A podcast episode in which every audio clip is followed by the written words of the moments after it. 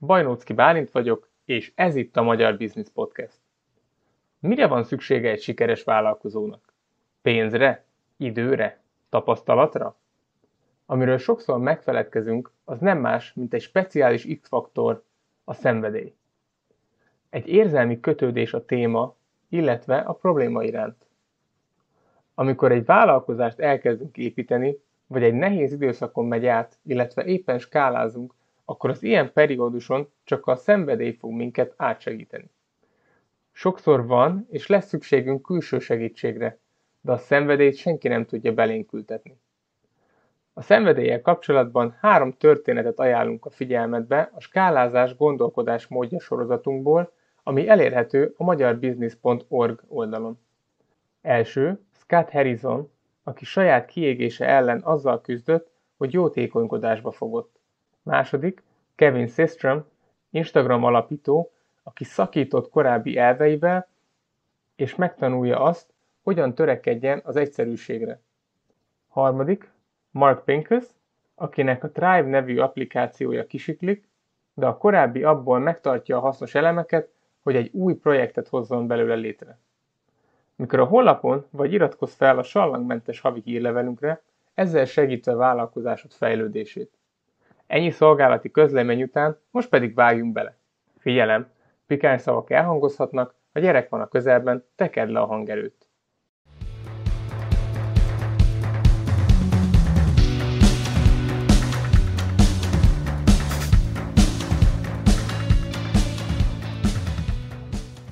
Jó reggelt, magyar vállalkozók, Forrás Attila vagyok, és ez itt a Magyar Business Podcast.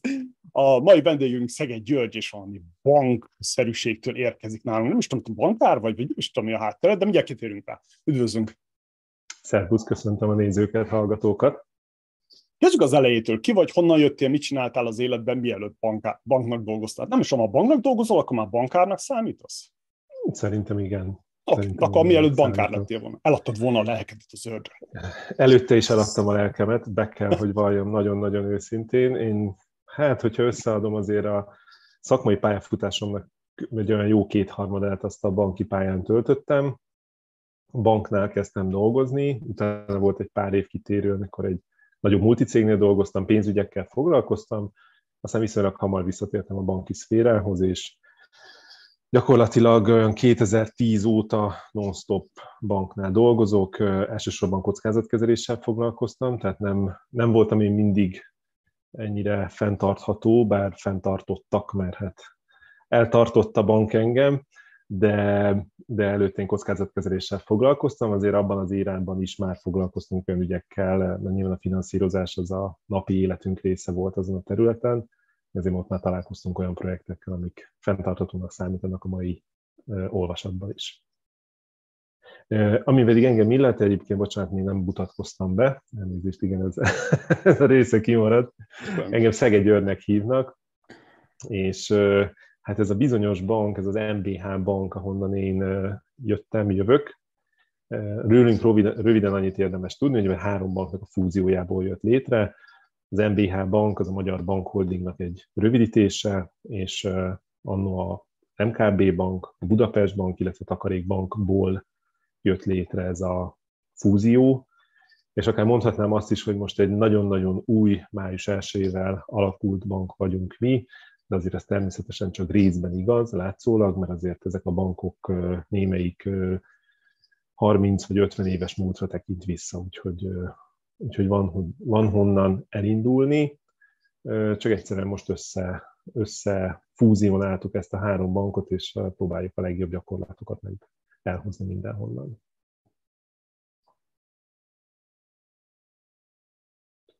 Na még egyszer. Szóval a frontendben ott, ott úgy tűnik, hogy, hogy ezek léteznek, de a háttérben viszont egy bankhoz tartozik, jól értettem?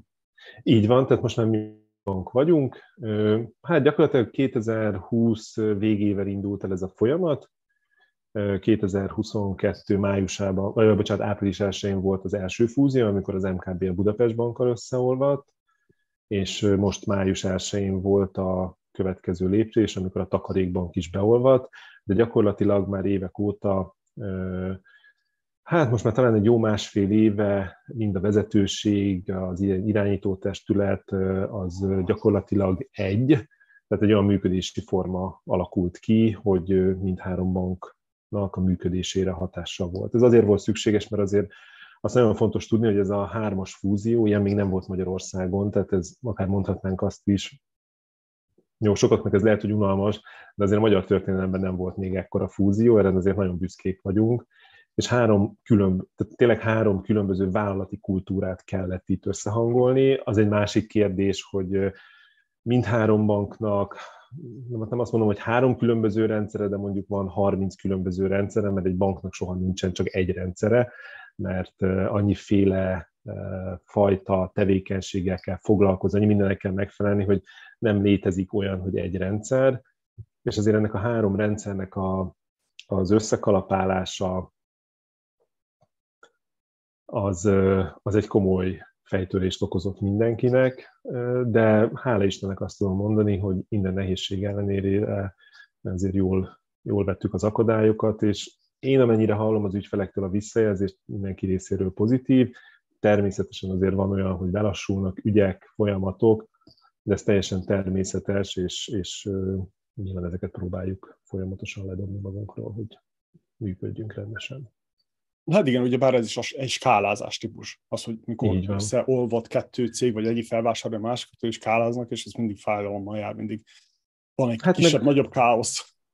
Igen, meg főleg az a nehéz, hogy sajnos nem úgy működik egy, tehát hogy most a rendszerekről beszélünk, mert vállalati kultúra az egy dolog, azért azzal sokat kell foglalkozni, évekbe telik, amíg mindenki meg beáll a működése, megérti azt, az MKB, MKB-st megérti a takarékbankos, a takarékbankos, az MKB, stb. stb. emberek vagyunk, de a következő nehézség, ami talán a legnagyobb nehézség, azért a rendszereknek az összehangolása. És sajnos nincs olyan, hogy elmegyünk a, a IT rendszer, banki rendszer boltba, hangosan köszönünk, és azt mondjuk, hogy olyan kérek a polcról, én azt szeretném levenni, hanem valami irdatlan mennyiségű fejlesztő, szakember, külső, beszállító, mit tudom én micsoda kell, ahhoz, hogy egyáltalán összerakják, megértsék, ki mit csinál, miért csinálja, hogy fog ez összefüggni a másikkal, stb. stb.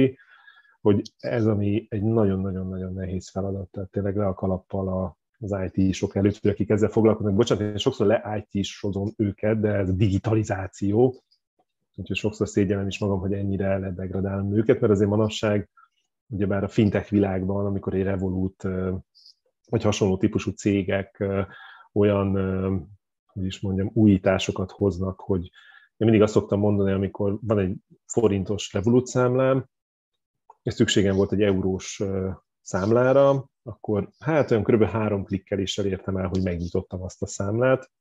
Ez nem is az, hogy magyar bank, hanem egy magyar országon működő a magyar banki rend, vagy szabályozás által működni szükséges bankhoz vagy banknál próbálnánk ezt csinálni, ez lehetetlen. De értelemszerűen egy Revolut, vagy éppenséggel az MBH banknak az összehasonlítása az, az nehéz.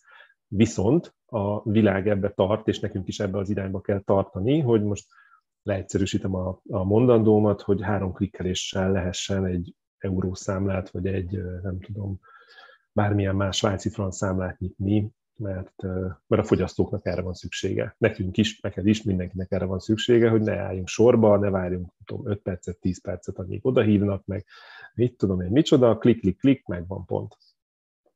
Így meséled a, a, a komplexitását ennek a problémának, így csak kiráz a hideg, hogy hú, ez is, meg az is, meg amaz is, meg így pattanak fel a kérdések a fejembe, de érdekes lehet egy ilyen whiteboardos meetingre beülni, és azt nézni, hogy tényleg három bankot hogyan gyúrjuk össze, és, és legyen, működjön egyként, de mégse látszódjon úgy, hogy az egy.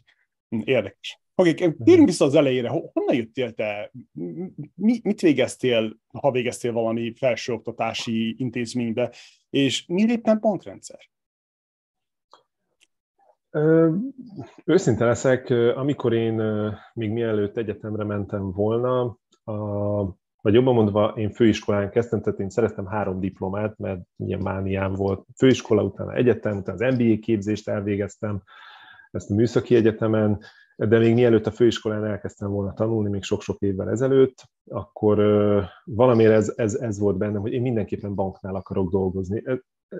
Egyszerűen tényleg nem tudom megfogalmazni, hogy miért volt ez a gondolat, csak egy ilyen indítatás volt bennem, és mindez azért is érdekes, mert nyilván sokan nem tudják róla, mert miért is tudnák, hogy én egy szakközépiskolába, egy gépipari szakközépiskolából mentem közgazdaságtanra. Én egyébként külhoni magyar vagyok, én Beregszászon születtem, ez a magyar határ mellett van egy karnyújtásra, és 14 évesen jöttem át Magyarországra a családdal, és gyakorlatilag én ezt a gépipari, tehát ilyen hasonló iskolába kezdtem el dolgozni. Ez egy ilyen szükségmegoldás volt, egyfajta mondjuk azt, hogy kitörés abból a, a, a kárpátaljai közegből. Régen se volt sokkal jobb, de nem is ebbe akarok belemenni.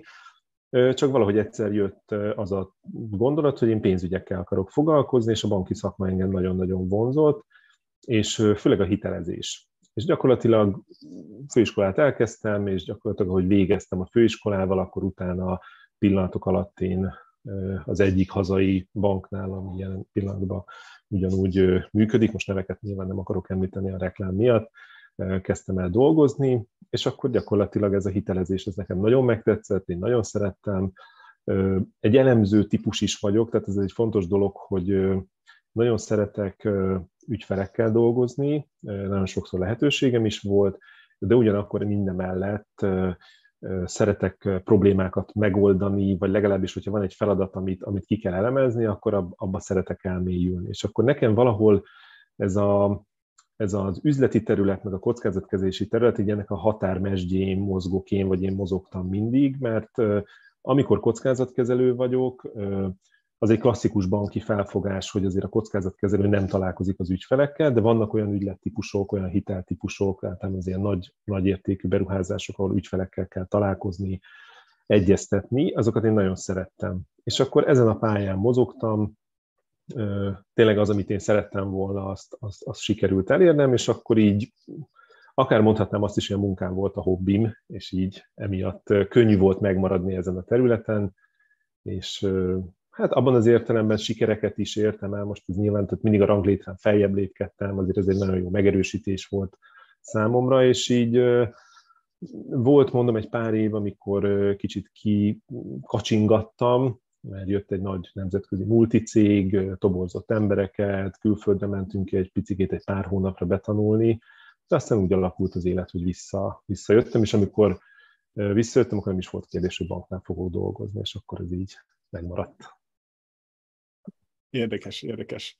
Igen. igen. De olyan, olyan furcsa ez a hitelezés, ez a, az hiszen mai világban úgy tűnik nekem, hogy a banknak a maga a bankok, ők a rosszak, az ördögök a mai világban, és a fintekek, ők a megváltók, és love and peace nem tudom micsoda. Közben ez így nem igaz, mert mindennek van előnye, meg hátránya. De igen, eszembe jutott egy példa, talán te tudod a banknak a nevét, hogy volt egy ilyen, de jó pár évtizeddel ezelőtt, hogy elmentek Indiába, és azt nézték, hogy hogy lehetne az indiaiaknak segíteni. És nagyon sok uh, uh, tanulmány, meg, meg piackutatás után rájöttek arra, hogy, hogy ilyen mikrohitelekből lehetne a legjobban segíteni a, az indiaiaknak, hogy 20-30 dollárokat adni, hogy tényleg uh-huh. az, az, az székfaragó tudjon venni mit tudom, több anyagot, vagy, vagy eszközt, hogy több széket csináljon, vagy valami hasonló apróságokból, és így lehet egy, egy gazdaságot helyreállítani, vagy legalábbis magasabb szintre emelni. És van érdekes dolog, hogy például egy, egy fintech ez nem biztos, hogy meg tudja csinálni hagyományos értelemben fintek most. E, igen, igen, igen. De a fintekekben egyébként pont az a jó, hogy, hogy tőlük viszont sok ilyen, vagy ehhez hasonló gondolat, gondolat pattan ki a fejükből, és valamilyen szinten elkezdik egy picit más irányba terelni a banki gondolkodást.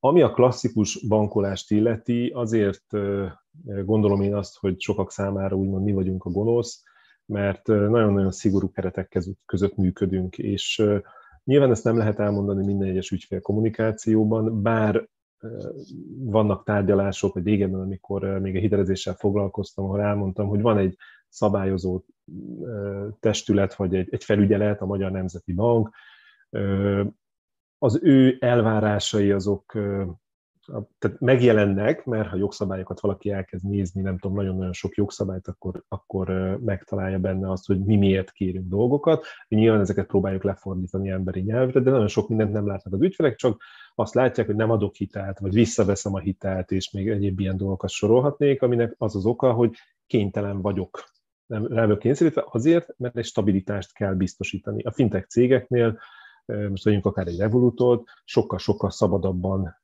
tud mozogni. Volt most ugyebár Amerikában, a, most nem fog eszembe jutni annak a Silicon, azt hiszem Silicon Banknek hívták, amelyik becsődölt, olvasgattam cikkeket, most nem is akarom ezt elemezni, és, és nem is akarok belemenni nagyon részletesen, de ott például elhangzott egy olyan kritika is, az a cég, az, vagy az a bank az jellemzően betéteket gyűjtött. És egy olyan mérleg főösszege volt a banknak, ami az amerikai szabályozásnál egy, egy, egy olyan limitet nem lépett túl, amely limit felett már sokkal-sokkal szigorúbban kell ellenőrizni. Így is ellenőrzik, de most több leegyszerűsítem, lehet, hogy neki csak 10 dokumentumot kell benyújtania, vagy bemutatnia az ottani felügyeletnek, de ha átlépi azt a határt, akkor most mondtam egy számot, 100 dokumentumot, és azáltal, hogy ő limit alatt volt, sokkal lazábban áll dolgokhoz, és aztán jött egy negatív hír, elkezdték kivonni az emberek a pénzüket, tehát hogy nem ment igazándiból, tehát nem volt elfben olyan probléma, ami csődbe kellett volna mennie, de nem voltak olyan szigorú szabályok rá, bepánikoltak az emberek, elkezdték kivenni a pénzüket, mert nagyon sokszor egyébként ez van, ezért csődöl be egy bank, egy pánik indul el, hogy úristen, úristen, ki kell venni a pénzünket. Magyarországon is volt erre példa, neveket nem akarok említeni, ahol sorálás volt, és ez nem 20 évvel ezelőtt volt, hanem mit tudom én, az elmúlt öt évben, vagy nem is tudom, tehát hogy viszonylag friss, aztán persze lecsillapodtak, csak hogy ezért fontos az, hogy, vagy ezért próbálkozik a magyar bankfelügyet is azzal foglalkozni, hogy minél jobban feleljenek meg bizonyos szabályoknak, ami nem ment meg mindenkit minden egyes problémától, de hogyha még azon is e, enyhítenének, akkor még nagyobb baj fordulhatna elő. És ezért kell a bankoknak odafigyelni akár a hitelezésnél, kinek adnak, milyen célra adnak, hogy adnak, stb. stb. És itt most át tudnám terelni a beszélgetést az ESG-be, de nem fogom, mert még meghagyom a lehetőséget, hogyha vannak még más gondolataid. Ú, nagyon sok van, de zárójel megjegyzem, ahogy hallhatjátok azok, akik hallgatnak, hogy nem egy hagyományosodás, szóval eléggé a bankszektorral fogunk fókuszálni. Ami nagyon fontos az, hogy, hogy mit kell tudjunk egyszerű magyar nyelvű vállalkozóként, hogy, hogy maga egy bank milyen szerepet tölt be, és milyen keretek között mozog jobbra-balra, hiszen minden rendszernek vannak előnyei, meg hátrányai, vannak széle, határai, és tényleg ezt az egyensúlyt ezt valamilyen szinten fel kell tartani, teljesen mindegy, hogy most egy, egy fintech startupról van szó, egy, egy bankról van szó, vagy akármilyen, mit tudom, egy zöldségesről. Ez kivéve a kriptóról, mert az majd, majd külön jön be a témába, ez is nagyon érdekes, zsúszos téma. Úgyhogy igen, ez ilyen, ez ilyen furcsa adás lesz, hiszen a századik adásunk. De mindegy. Szóval, akkor most, ESG. Mert én külön meg kellett googlizom, hogy mi az ESG, bevallom őszintén. szégyen, nem szégyen, ez van. De meghagyom neked, hogy magyarázd el, hogy mi az ESG, és akkor majd utána kötekszem egy Jó, kicsit. bocsánat, én gyorsan a Google-it, csak hogy jól mondjam, nem, nem csak viccelek. Fú, nagyon sokszor és sokféleképpen próbáltam már elmagyarázni az ESG-t, ugye, mert hogyha onnan indulunk, hogy mit jelent ez a három betű, ugye, mert ez egy angol, három angol szónak a rövidítése, az environmental, social and governance, magyarul egy környezeti, egy társadalmi és egy irányítá, irányítási irányelvről van szó. Az egésznek az a lényege, talán úgy lehet a legegyszerűbben megérteni, hogy nagyon sokszor és sok éven keresztül beszéltünk arról, hogy mennyire zöld egy vállalat, mennyire vagyunk fenntarthatóak, mert szelektíven gyűjtjük a szemetet, mit tudom én, napelemeket teszünk fel, stb. stb. Tehát rengeteg ilyen példát lehet mondani, meg az, hogy például fenntarthatóan működünk. De a fenntarthatóság meg az ESG azért két külön, bocsánat, nem két különböző dolog, hanem az egy picit eltér egymástól, mert az ESG benne, benne van a fenntarthatóság is, mint egyfajta, nem tudom, szemlélet, benne van az, hogy zöldek vagyunk, de benne vannak mondjuk az, hogy emberi tényezők is. Egyszerű példával, amit sokszor szoktam ismételgetni, mert így a legegyszerűbb, hogy amikor napelemet rakok fel a tetőmre, akár magánemberként, akár vállalkozóként, akkor például arra is kell már figyelni, hogy az a napelem, amit én megveszek, az megfelelő körülmények között készült-e. Tehát, hogy mondjuk Kínában gyártották az ujgúrok a, lakott településeken, ahol elnyomják az embereket, nem nyomják el, bocsánat, nem mondtam ilyet, csak hogy vélelmeznek emberek olyanokat, hogy ott elnyomnak valakit, és a többi, és a többi, vagy például, hogyha a valamilyen fast fashion cégnél vásárolom a ruháimat, amit mondjuk fél évente lecserélek, ugye már itt bejön már a fenntarthatóság, hogy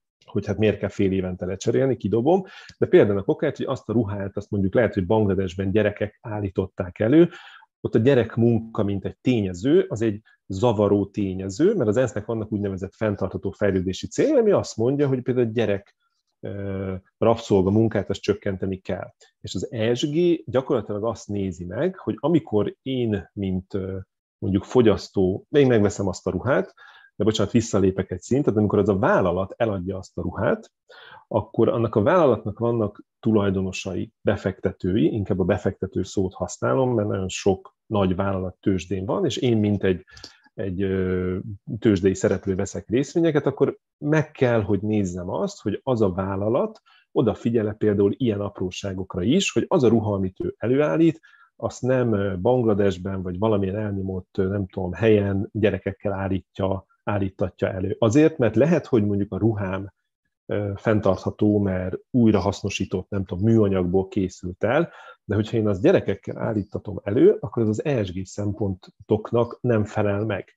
Tehát ezért fontos az, hogy az ESG az egy sokkal-sokkal nagyobb keretrendszert biztosít, mert nem csak egy adott tényezőre figyel, hanem vannak most csúnyát fogok mondani, ez az EU taxonómia, ami meghatározza azt, hogy mit tekintünk fenntarthatónak, tehát mik azok a tevékenységek, amiket fenntarthatónak tekintünk, és azokban például vannak olyanok is, hogyha én előállítok egy terméket, ami fenntartható, nagyon fontos, hogy más ilyen ESG szempontokat is figyelembe vegyek, és ne sértsek más szempontokat. Tehát most akár mondhatnám, visszatérek a napelemre, ahol lehet, hogy én olyan anyagokat használok fel, ami nagyon szennyezi a környezetet, attól még a napelem az úgymond zöldnek tűnik, de mondjuk a háttérben én úgy állítom elő, hogy hogy ajaj, ott az valamiért nagyon szennyező, vagy bejön az, hogy tényleg rabszolgamunkát alkalmazok, és ezért jó az ESG, és ezért fontos az ESG, hogy sok mindenre figyeljen, hogy napvégén ne csak fenntartható legyen az az adott termék, hanem tehát nem csak környezeti szempontból, hanem társadalmi szempontból is elfogadható vagy megfelelő legyen. Mert ugye, bocsánat, még egy gyors gondolat, is befejezem, hogy az E betű, az a környezeti rész, az azért felel, hogy én igenis fenntarthatóan kiállítok elő valamit. Az S betű, ez a social rész, az pedig azt mondja, hogy ugyebár társadalmilag is odafigyelek arra, hogy amit én előállítok, hogy állítom elő, és figyelek a környezetemre, a munkavállalomra, stb. stb.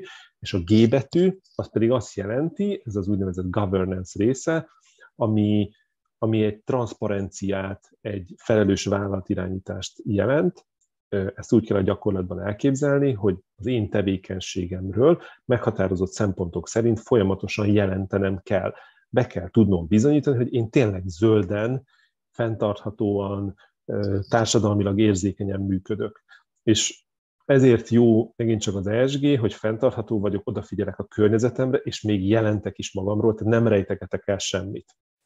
És ez a három így, ha összeáll, és ezeknek a vállalatok megfelelnek, és folyamatosan fognak jelenteni magukról, és eljön az a pillanat, amikor gyakorlatilag szinte minden egyes befektető, bárki, aki részvényeket vásárol, vagy befektet egyszerűen csak egy, egy cégbe, az elő fogja keresni egy adott vállalatnak, tök mindegy milyen vállalatról beszélünk, egy, mondjuk azt, hogy a fenntarthatósági jelentését fellapozza, és megnézi, hogy bizonyos szempontoknak megfelel, nem felel meg, és ha nem felel meg, azt mondja, hogy nem veszem meg a részvényedet. Ha pedig megfelel, akkor tök jó, tehát hogy ezt te odafigyelsz erre.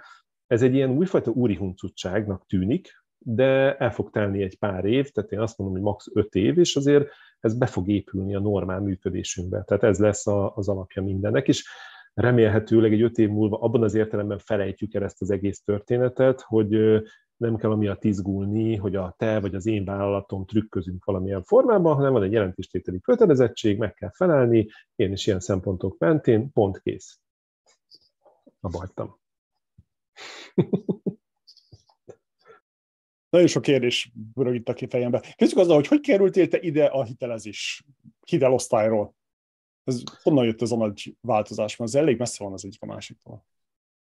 Az az érdekes egyébként, hogy nem, ugyanis a bankoknak ezt az ESG megfelelését, direkt az ESG-t fogom használni a fenntarthatóság helyett sokszor, ezt Magyarországon a Magyar Nemzeti Banknak egy úgynevezett zöld ajánlása terelgeti, irányítja.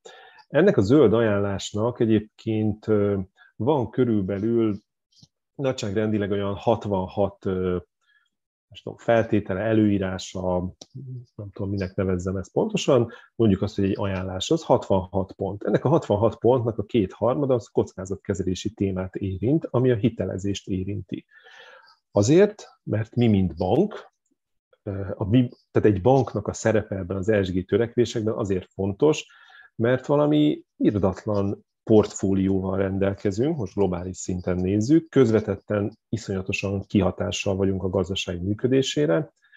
Mondok egy egyszerű példát, ez szokott hangzani néhez a karbonlábnyom, hogy mennyi széndiokszidot bocsát ki egy vállalat, és ezeket most már illik mérni is, és jelenteni kell. És ezt úgy illik mérni és jelenteni, hogy leméred te, mint bank, a saját karbonlábnyomodat, és leméred a veled partneri kapcsolatban álló, vagy üzleti kapcsolatban álló feleknek is a karbonlábnyomát. Ez egy banknál úgy néz ki, hogy ha én megmérem a sajátomat, és a sajátomat egy egységnek tekintem, akkor egyes számítások, kutatások alapján, most tényleg kutatásokat tudok mondani, a Bloombergnek volt 2021-ben egy ilyen kutatása, ami azt mutatta ki, hogyha mondjuk egy egységnek veszem az én bankomnak a karbonlábnyomát, akkor az általam finanszírozott portfóliónak a karbonlábnyoma az 700-szorosa az én karbonlábnyomomnak. Ergo, hogyha én úgy döntök, hogy nem fogok finanszírozni szénbányákat, nem mint hogy szénbányát finanszírozni, csak a példa kedvéért,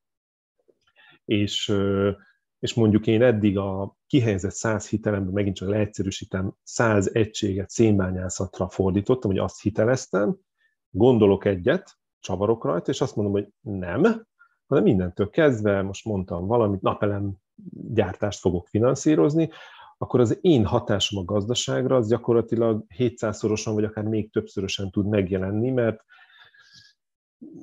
sarkítok nagyon sok mindent, tehát nem kell mindig mindent szó szerint venni, de hogyha én holnaptól nem finanszírozom azt a szénbányát, akkor abból a feltételezésből élek, hogy az a szénbánya előbb-utóbb be fog zárni. És nem azért fogom nem finanszírozni, mert én rosszat akarok vele tenni, jót akarok tenni a saját földünkkel, ment a bolygónkkal, és, és gyakorlatilag nem támogatom ezt a tevékenységet. De az is egy nagyon fontos dolog, hogy ezek a ESG vagy fenntarthatósági törekvések arról is szólnak, hogy te, mint bank, vagy inkább úgy mondom, hogy a gazdasági szereplők, és beleértve ebbe a finanszírozókat is, ne feltétlenül von meg a hitelt mondjuk egy szénbányától, hanem ha van lehetőség arra, hogy ez a szénbánya átálljon egy fenntartható működésre, most kicsit hülyén hangzik, mert nehezen tud átállni, de mindjárt áttérek egy másik példára, akkor segítsd azt a vállalkozást. Mi kell ehhez? Innováció kell, mindenféle technológiai fejlesztés, és rögtön áttérek egy másik példára, a MOL, amire lehetne azt mondani, hogy hát azért a MOL ott, ott elég sok, hogy is mondjam, foszilis üzemanyagot állít elő, amiért hát fú, csúnya a MOL, és nem szeretjük a MOL-t. Hozzáteszem egyébként, mi tehetünk róla, mert mi fogyasztjuk el azokat az üzemanyagokat. De például a kokért egy MOL hogy tud zöld lenni, ő folyamatosan jelent erről a tevékenységéről, és folyamatosan keres olyan befektetési lehetőségeket, vagy például a hidrogén termeléssel elkezdett foglalkozni, aminek a végén reméljük, azt, hogy most mennyi idő alatt fog megtörténni, ezt nem tudjuk, de bízunk benne, hogy el fog jutni egy ilyen, mondjuk azt, hogy szennyező vállalat arra a pontra, amikor ő már nem szennyező tevékenységet fog végezni, avagy pedig, ha szennyez is valamennyire, mert elkerülhetetlen, hogy szennyezzük valamilyen szinten a környezetünket, mert széndiokszidot bocsátunk ki, akkor azt ő ellentételezze, és majd ebbe belemegyünk. Jó, tehát ezért fontos az, hogy a banknál a, a hitelezés az egy meghatározó dolog, a kockázatkezelés, mindig mi voltunk a rozsarok, mindig mindenben mi kötünk bele, és gyakorlatilag jött egy lehetőség, jött ez, a, ez az új terület, és és gyakorlatilag az én felettesem volt felelős ezért a területért, és gyakorlatilag engem kért fel arra, hogy, hogy vigyem ezt a területet, ami egyébként sokak számára, őszintén bevallom, abban az értelemben újdonság volt, hogy nagyon sok kezdeményezés volt mind a három banknál mindenféle fenntarthatósági zöld témában, de ez az ESG, mint fogalom, mint tevékenység, mint osztály, ez nem létezett, és hát nagyon, abban az értelemben nagyon messziről indultunk, hogy, hogy tényleg másfél évvel ezelőtt, vagy két évvel ezelőtt azért borzasztó homály volt, hogy hogy kell ennek megfelelni. Most is homály van, de, de ez egy tök jó feladat volt, és, és most már egyre inkább kezdek belejönni, megszokni. Izgalmas. Az biztos, hogy nagyon izgalmas, hiszen annyira, legalábbis az, aki szereti a kihívásokat, annyira komplex a dolog, hogy világ vége.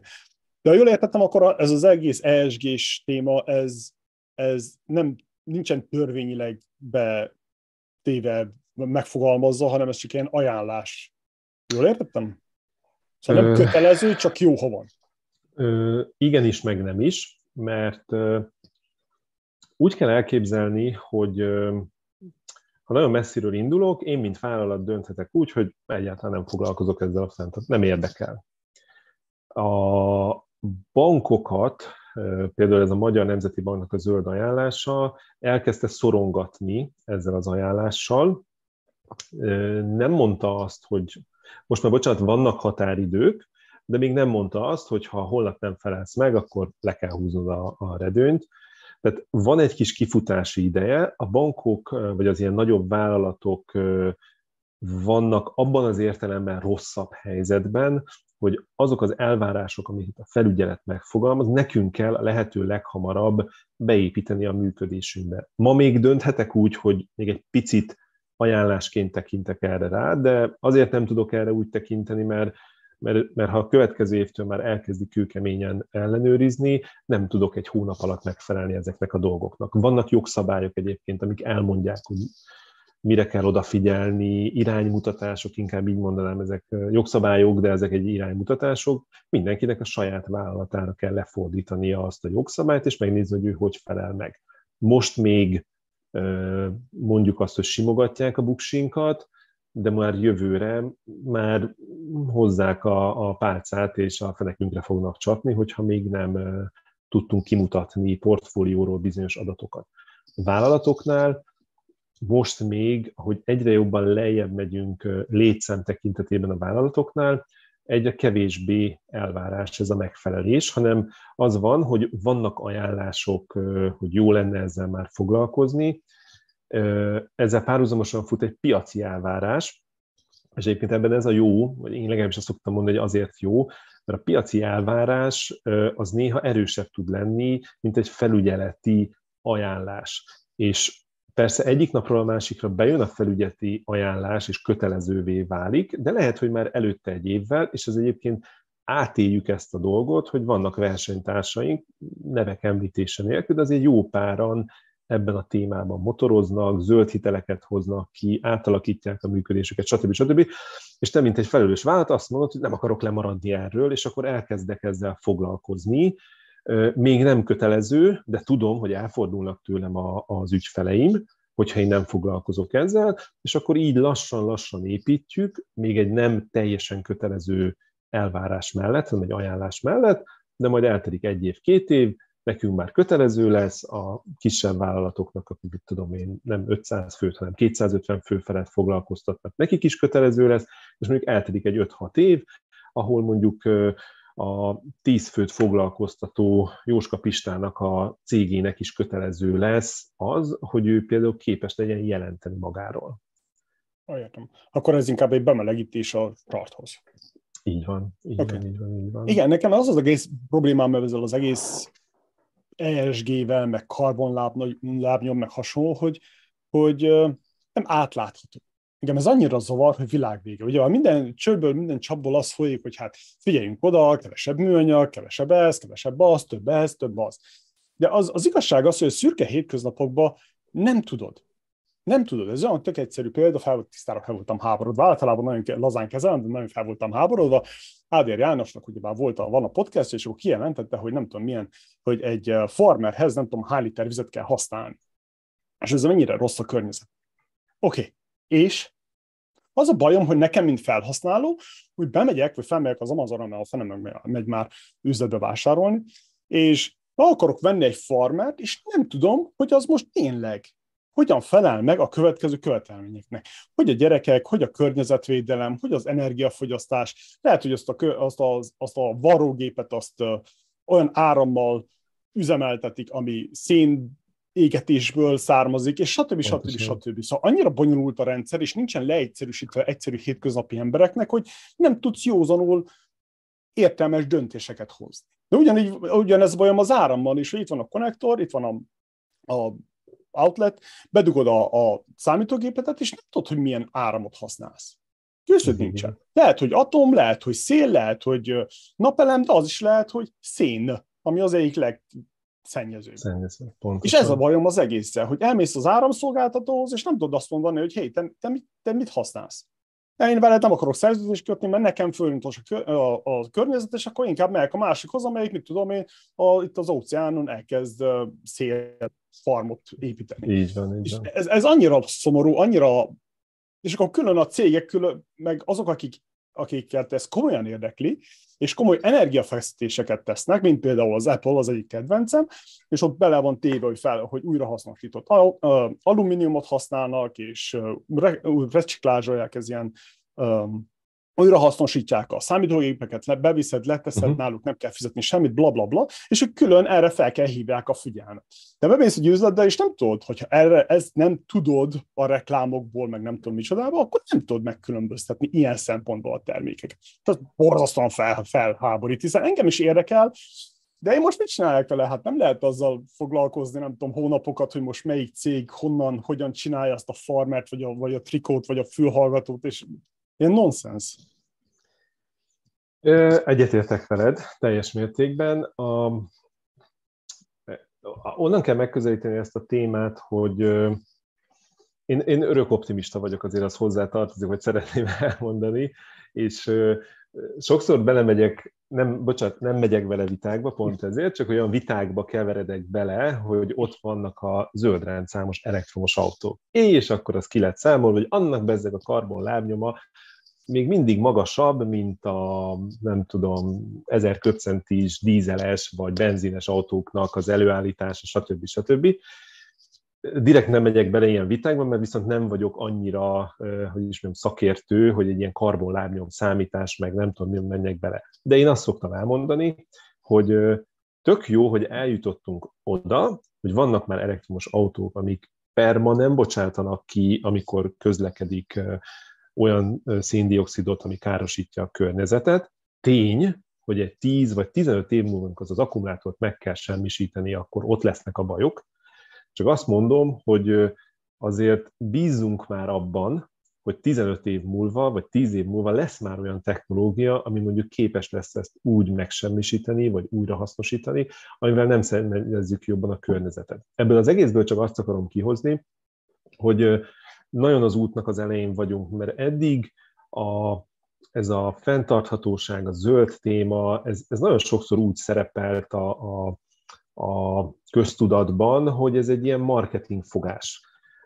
Egyszerű példa, amikor a nemzetközi olajtársaságok így mondják magukból a, a kőolajat, és szennyezik a környezetet, és akkor egy erdőtelepítési projektet indítanak, és fú, nem tudom, egy millió fát elültettek, csak most mondtam, ami tök jó, szó se róla, és csak így tovább, de hogy ő még attól nem változtatott a működésén, nem figyelt oda az ő karbonlábnyomára, stb. stb.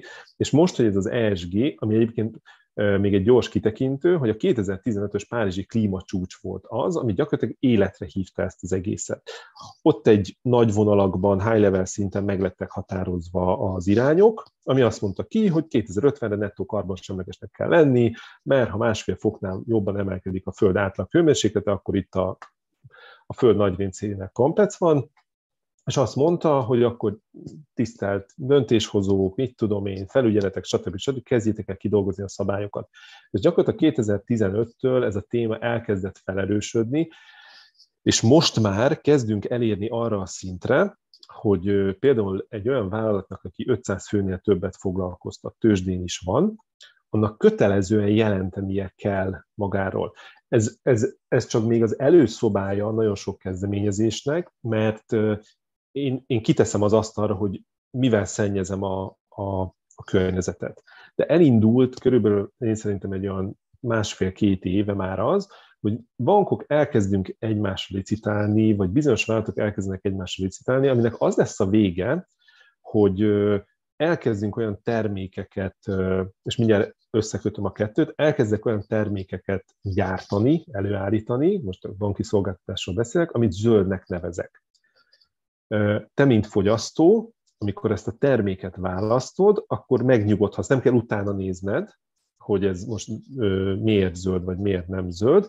Az a fontos ebben, hogyha én majd azt mondom, hogy van nekem egy ilyen zöld termékem, akkor ezek az ESG szabályok, amik mögötte vannak, ezek számon fogják kérni rajtam, hogy tényleg zöld az, amit én odaadok neked, vagy csak egy marketing fogás, és ez azért jó, vagy azért jók ezek a szabályozások, mert én ezáltal fogva vagyok, odafigyelnek rám, neked, mint abban az értelemben vett nagyon-nagyon átlag fogyasztónak, tehát nem mint befektető jelensz meg egy részvényt, és akkor elkezded elemezni, hanem bemész a boltba, és nem tudom, leveszel egy, egy kiflit, vagy bejössz a bankba, nyitsz egy számlát, ott van rajta mondjuk azt, hogy zöld pecsét, hátradőlsz, és azt mondtad, hogy te teljesítetted a, azt az elvárást, amit a társadalom feléd támaszt. Mert azt mondja, egyre jobban erősödni fog az a vélekedés, hogy válasszál zöld terméket, szolgáltatás, stb. stb. Nem fogsz elmenni odáig, hogy akkor utána nézel, hanem leegyszerűsítve fogod keresni azt a zöld pecsétet, amitől te elhiszed, hogy zöld. Kételkedhetsz még mindig abban, hogy az a vállalat picit füllentett, de hála Istennek ez azért fog, úgymond ez az aggodalom egy idő után eltűnni, mert az egyes vállalatok, bankok is olyan felügyelet, olyan ellenőrzés van rajtunk, ami miatt nem tehetünk ki egy zöld pecsétet egy termékre, ha, nem mond, tehát ha nincs bizonyítottan úgymond zöldség mögötte. Tehát az, amiben most vagy, hogy nem találod, nem érted, utána kell menni, ez teljesen jogos, de én azt gondolom, hogy rövid idő alatt az el fog tűnni, és mondom is még egy példa, például az MBH bank van ez az úgynevezett zöld minősített fogyasztóbarát jelzálog hitele, ami azt jelenti, hogy ingatlan vásárlást finanszírozunk, vagy egy ingatlan felújítást finanszírozunk. Ezen ott van egy zöld pecsét. Egy banki terméknél kicsit olyan furán néz ki, hogy mitől lesz ez zöld, de például egy jelzálog hitelnél azt mondjuk, hogy mi csak is kizárólag egy olyan ingatlant finanszírozunk, tehát vásárolsz egy ingatlan, aminek az energia tanúsítványa az nem lesz rosszabb a BB értéknél. Azért, mert a szabályozás azt mondja, hogy a BB érték az a határ, amikor még zöldnek minősítik egy ingatlant. Azért, mert az egy négyzetméterre jutó kilowatt fogyasztása az egy bizonyos érték alatt van, és, és innentől kezdve, hogy én egy ilyen ingatlant finanszírozok számodra, te pedig egy ilyen ingatlant vásárolsz, tehát eljössz hozzám, és azt mondod, hogy van a sima jelzáloghitel, meg a zöld jelzáloghitel, akkor te, mint fogyasztó, te, mint ügyfél, azt fogod mondani, hogy figyelj, én fenntartható vagyok, a zöld hitelt fogom választani, ezért cserébe nekem egy zöld ingatlant kell venni.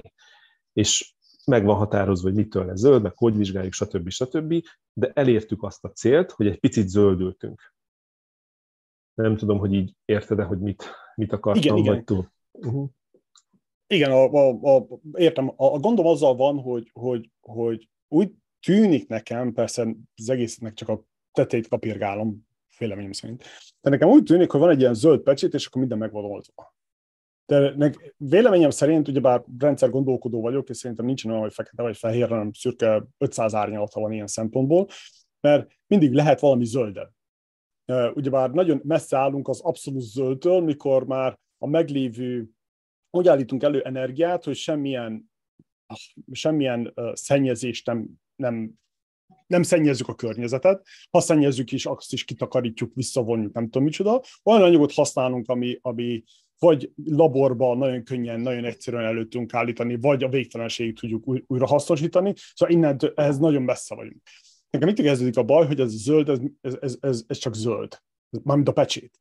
De a zöld, zöld és zöld között is hatalmas különbségek vannak. És hogyan tovább? Szóval az, hogy van egy zöld, az, az oké, okay, és mi a következő? Hogyan, hogyan, hogyan tudjuk megállapítani azt, hogy melyik zöldebb a másiknál? Én azt mondom, hogy van egy szabályozás, például banki oldalról is nézem, vegyük ezt a jelzálók hitelt, tehát veszek egy ingatlan.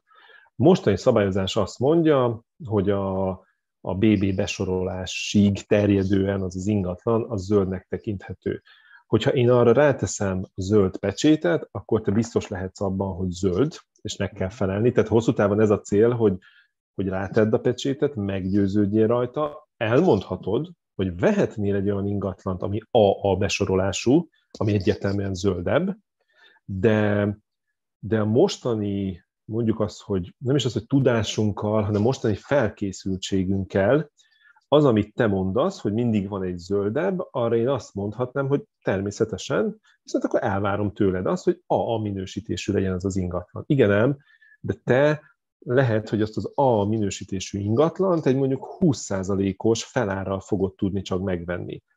Te lehet, hogy meg tudod tenni, vagy valaki meg tudja tenni, és azt mondja, hogy nagyon fenntartható voltam, de hogyha egy picikét, nem tudom, elmegyünk egy, egy, egy olyan társadalmi réteg irányába, aki, akinek mondjuk azt, hogy pénze sincsen arra, hogy ingatlant vegyen, vagy összegyűjt annyit, hogy például egy BB besorolású ingatlant vegyen, az is zöld. Az árnyalatok természetesen vannak, de húztunk egy határt. De ez a határ egyébként mondjuk az még egy fontos dolog, hogy az a bizonyos nettó karbon semlegesség, amit 2050-re el kell érni, tehát az a széndiokszid mennyiség, amit előállítunk, vagy termelünk, az ellentételezve legyen, tehát hogy amennyit el tud nyelni a természet, annyit bocsátunk ki. Ez most körülbelül ezt a háromszorosa, vagy valamilyen szinten lépjük túl ezt az értéket, de a mostani tudásszinttel, a mostani mindenféle klímaszenárió, itt tudom én milyen számításokkal,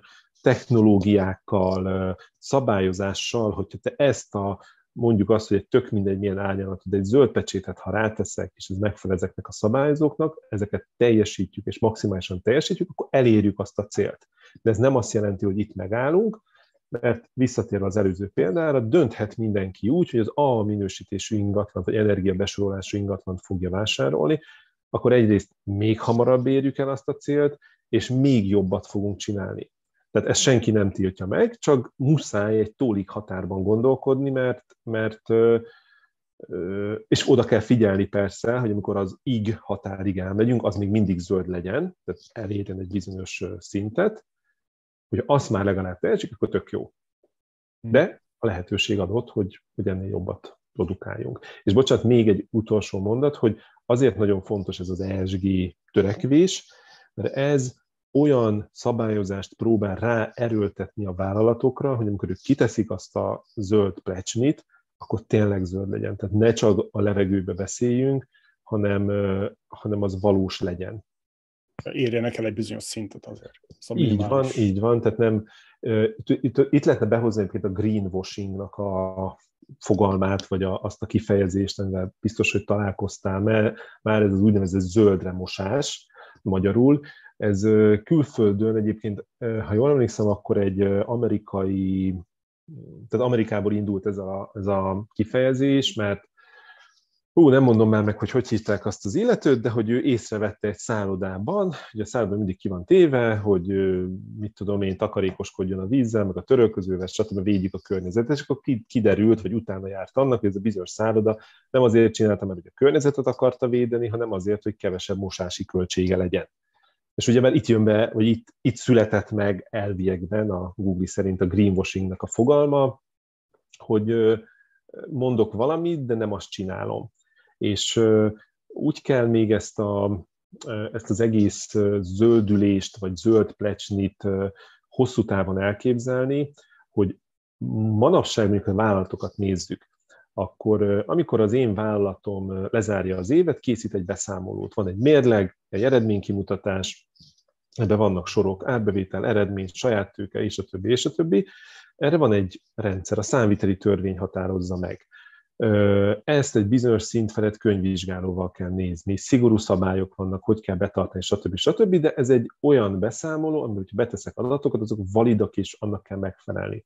A fenntarthatósági témákra nincs ilyen de bocsánat, van már, mert vannak mindenféle standardek, de most még, amikor azt mondom neked, hogy adják ki egy fenntarthatósági jelentést, neked nem kötelező azt a szabványt használni. Tehát míg a beszámolódat, amikor leadod, akkor igenis kutya kötelességed a számviteli törvény szerinti ilyen és ilyen, nem tudom, megbontásban benyújtani a számokat és megmutatni, fenntarthatósági jelentésnél még nincsen. Nagy vállalatoknál kezdődött el ez az egész, és abba az irányba megyünk, hogy te minél inkább jelents magadról olyan adatokat, amik a tényleges, valós zöldülésedet mutatják, és eljutunk pillanatokat oda, hogy könyvvizsgálóknak kell ezeket validálni.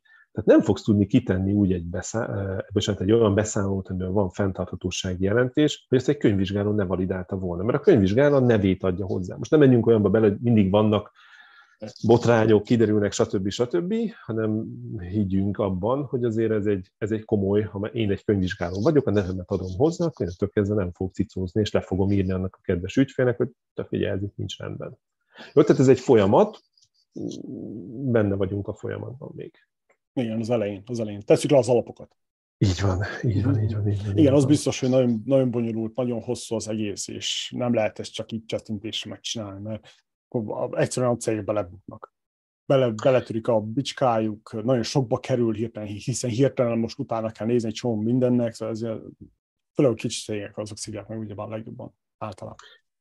Hát igen, mert nincsenek felkészülve rá, nem tudnak apparátust erre, és az ESG még egyébként olyan szempontból egy kicsit hát nehéz, vagy, vagy egy, egy, egy icike-picike kitolás a nagyvállalatokkal, hogy tőlem most már elvárják azt, hogy jelentsek úgymond az én tevékenységemről, hogy mennyire zöld, és értsük ez alatt egy banknál azt a hitelezést. Csak én csak úgy tudok úgymond a zöld hiteleimről jelenteni, vagy bocsánat, az ügyfeleimről jelenteni olyan adatokat, ami a fenntarthatóság zöld témában van, hogy oda megyek hozzád, és megkérdezlek, hogy kedves Attila, mi van nálad? És azt mondod, hogy mit tudom én? De miért? Kötelező ezt nekem? Hát nem, tudod, izé kéne, de hát nekem is le kéne. Azt mondod, hogy figyelj, de szevasz. Majd. És akkor majd egyszer el fogunk oda jutni, sok-sok éven keresztül, hát vagy nem sok-sok bízunk benne, hogy egy pár éven keresztül, hogy én folyamatosan foglak edukálni téged, mert nem foglak békén hagyni, a reklámjaimban látod, a termékeimben látod, a hírleveimben látod, hogy én miket tettem, hogy tettem, megkérdezlek téged, stb. stb. És aztán egy idő után el fogsz odáig jutni, hogy, hogy te is elkezdesz ezzel foglalkozni, avagy pedig másik példával élve, én lehet, hogy egy tíz főt foglalkoztató kisvállalat vagyok, aki az IKEA-nak gyárt, nem tudom, kis székeket, és az IKEA egyébként már most is bekopogtat hozzám, és azt mondja, hogy hát kedves Szega úr, mennyi az ön Scope 1, Scope 2 kibocsátás, most direkt ilyen csúnya szavakat használtam, és fogok nézni rá, hogy úristen, azt se tudom mi az. Mert hát nekem eddig soha nem kellett, de az IKEA meg azt mondja, hogy figyelj, de a törvények nekem előírják, hogy a beszállítóimtól is megköveteljem azt, hogy zöld vagyok.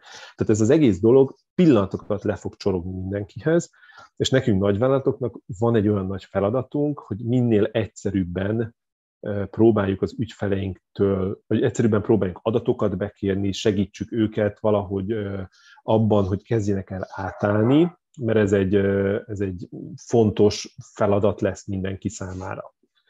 De hosszú út, úgyhogy bocsánat, most abba hagyom, mert soha nem fogok leállni. Semmi baj, innen jön vissza a szenvedély az egészből, az téma. Igen, Igen.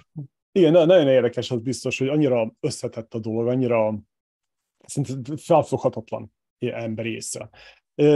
De megint nekem az a problémám, hogy elmész, és akkor pedig egy ilyen ESG beszámolót, ez, ez valahol nyilvános? Ez, ez valahol meg lehet googlizni, hogy hé, ennek a cégnek, Kismarcsinak, ott nem tudom, Pivajbasznádon van neki egy, egy fafaragó műhely, és akkor ő hogy, me- hogyan néz ki, persze most majd cégekről beszélünk, de ez valahol majd nyilvánossá válik? vagy? Igen, már, már nyilvános.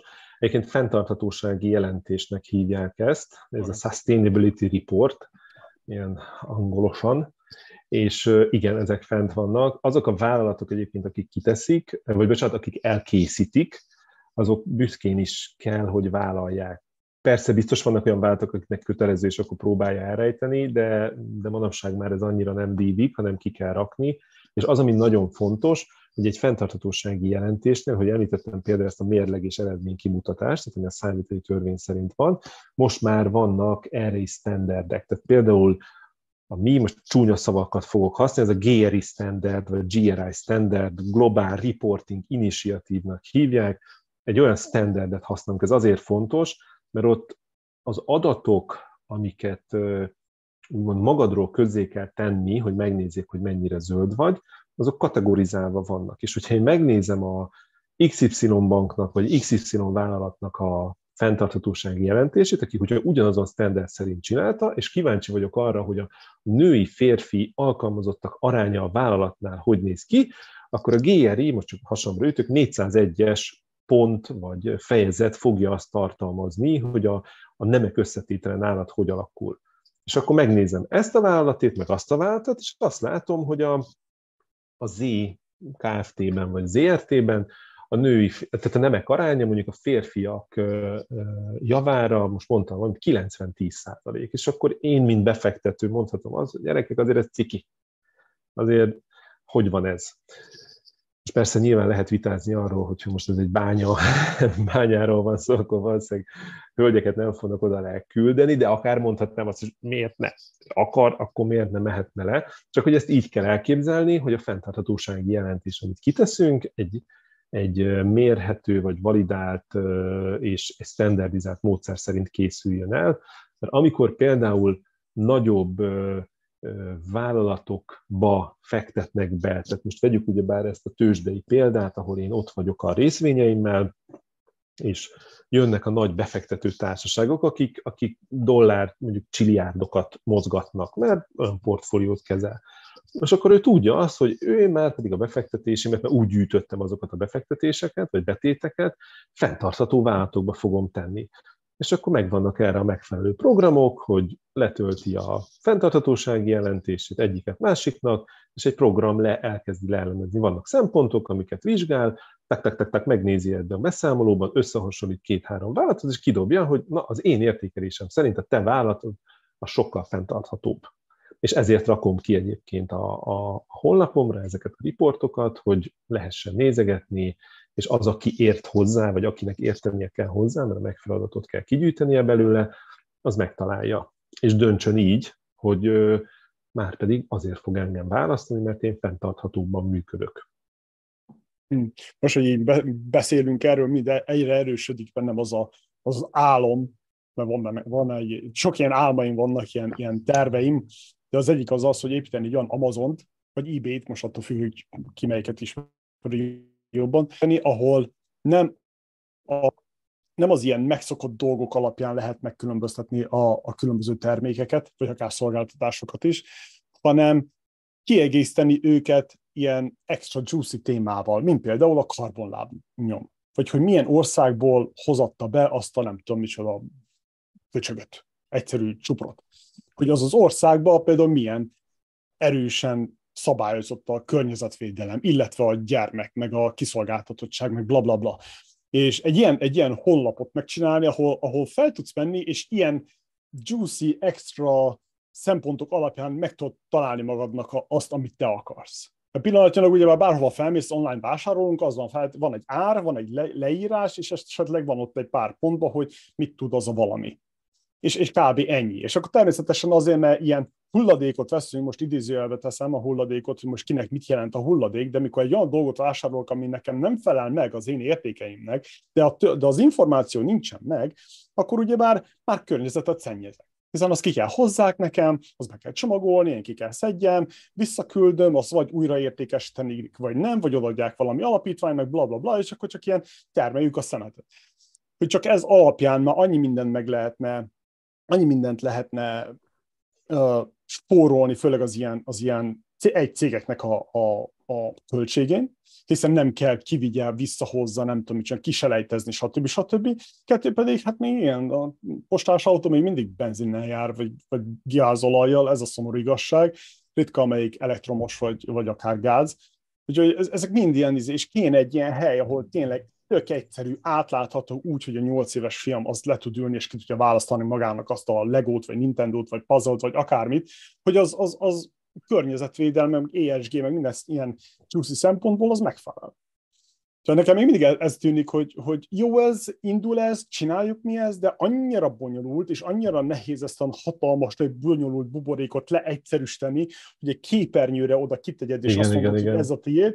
Ez, ez felrobbantja nálam az összes biztosítékot. Igen. Én azért bízom abban egyébként, hogy mi, mint nagyvállalatok ezzel szembesülünk, tehát csúnyán fogalmazva szenvedünk, de kegyetlenül szenvedünk, mert ezeknek a szabályoknak a meg, nem, nem csak a megfelelés értelmezése iszonyat nehéz.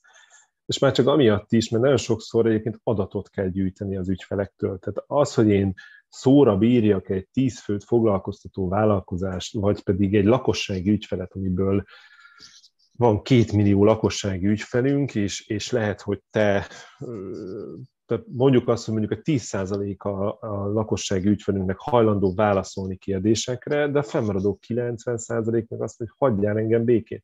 De nekünk jelenteni kell, és nekünk azért is kellenek ezek a dolgok, hogy minél jobban leegyszerűsítsük és levigyük arra a szintre, ahol nagyon könnyen megértik, és nem kell ö, annyira elmélyülni, hogy te is mondtad, hogy van egy honlap, felmegyek, választok, kész, megértek ott mindent. Mi ezen egyébként abszolút dolgozunk, és nagyon sok vállalat dolgozik ezen, a termékfejlesztések azok leginkább erre szólnak, avagy pedig múlt év végén volt egy, egy kutatás, amit a CSR területünk végzett el, a fiatalok körében a zöld pénzügyekről volt szó mit tudom én, volt 30 kérdő, kérdés, és akkor ezekből le lett szűrve az, hogy tehát azok a kérdések voltak, hogy mennyire, tehát mit gondolnak arról, hogy kik felelősek a, a, a környezetváltozásért, vagy a fenntartásért, az állam, önkormányzatok, nagyvállalatok, hitelintézetek, stb. stb. stb. meg hogy például olyanok, hogy, hogy egy banknak mi köze van a, a zöldüléshez. És, és tök érdekes, hogy egy olyan eredmény jött ki, ez a fiatalok körében volt, azt hiszem 25 év volt a felső korhatár, akik megkérdeztek,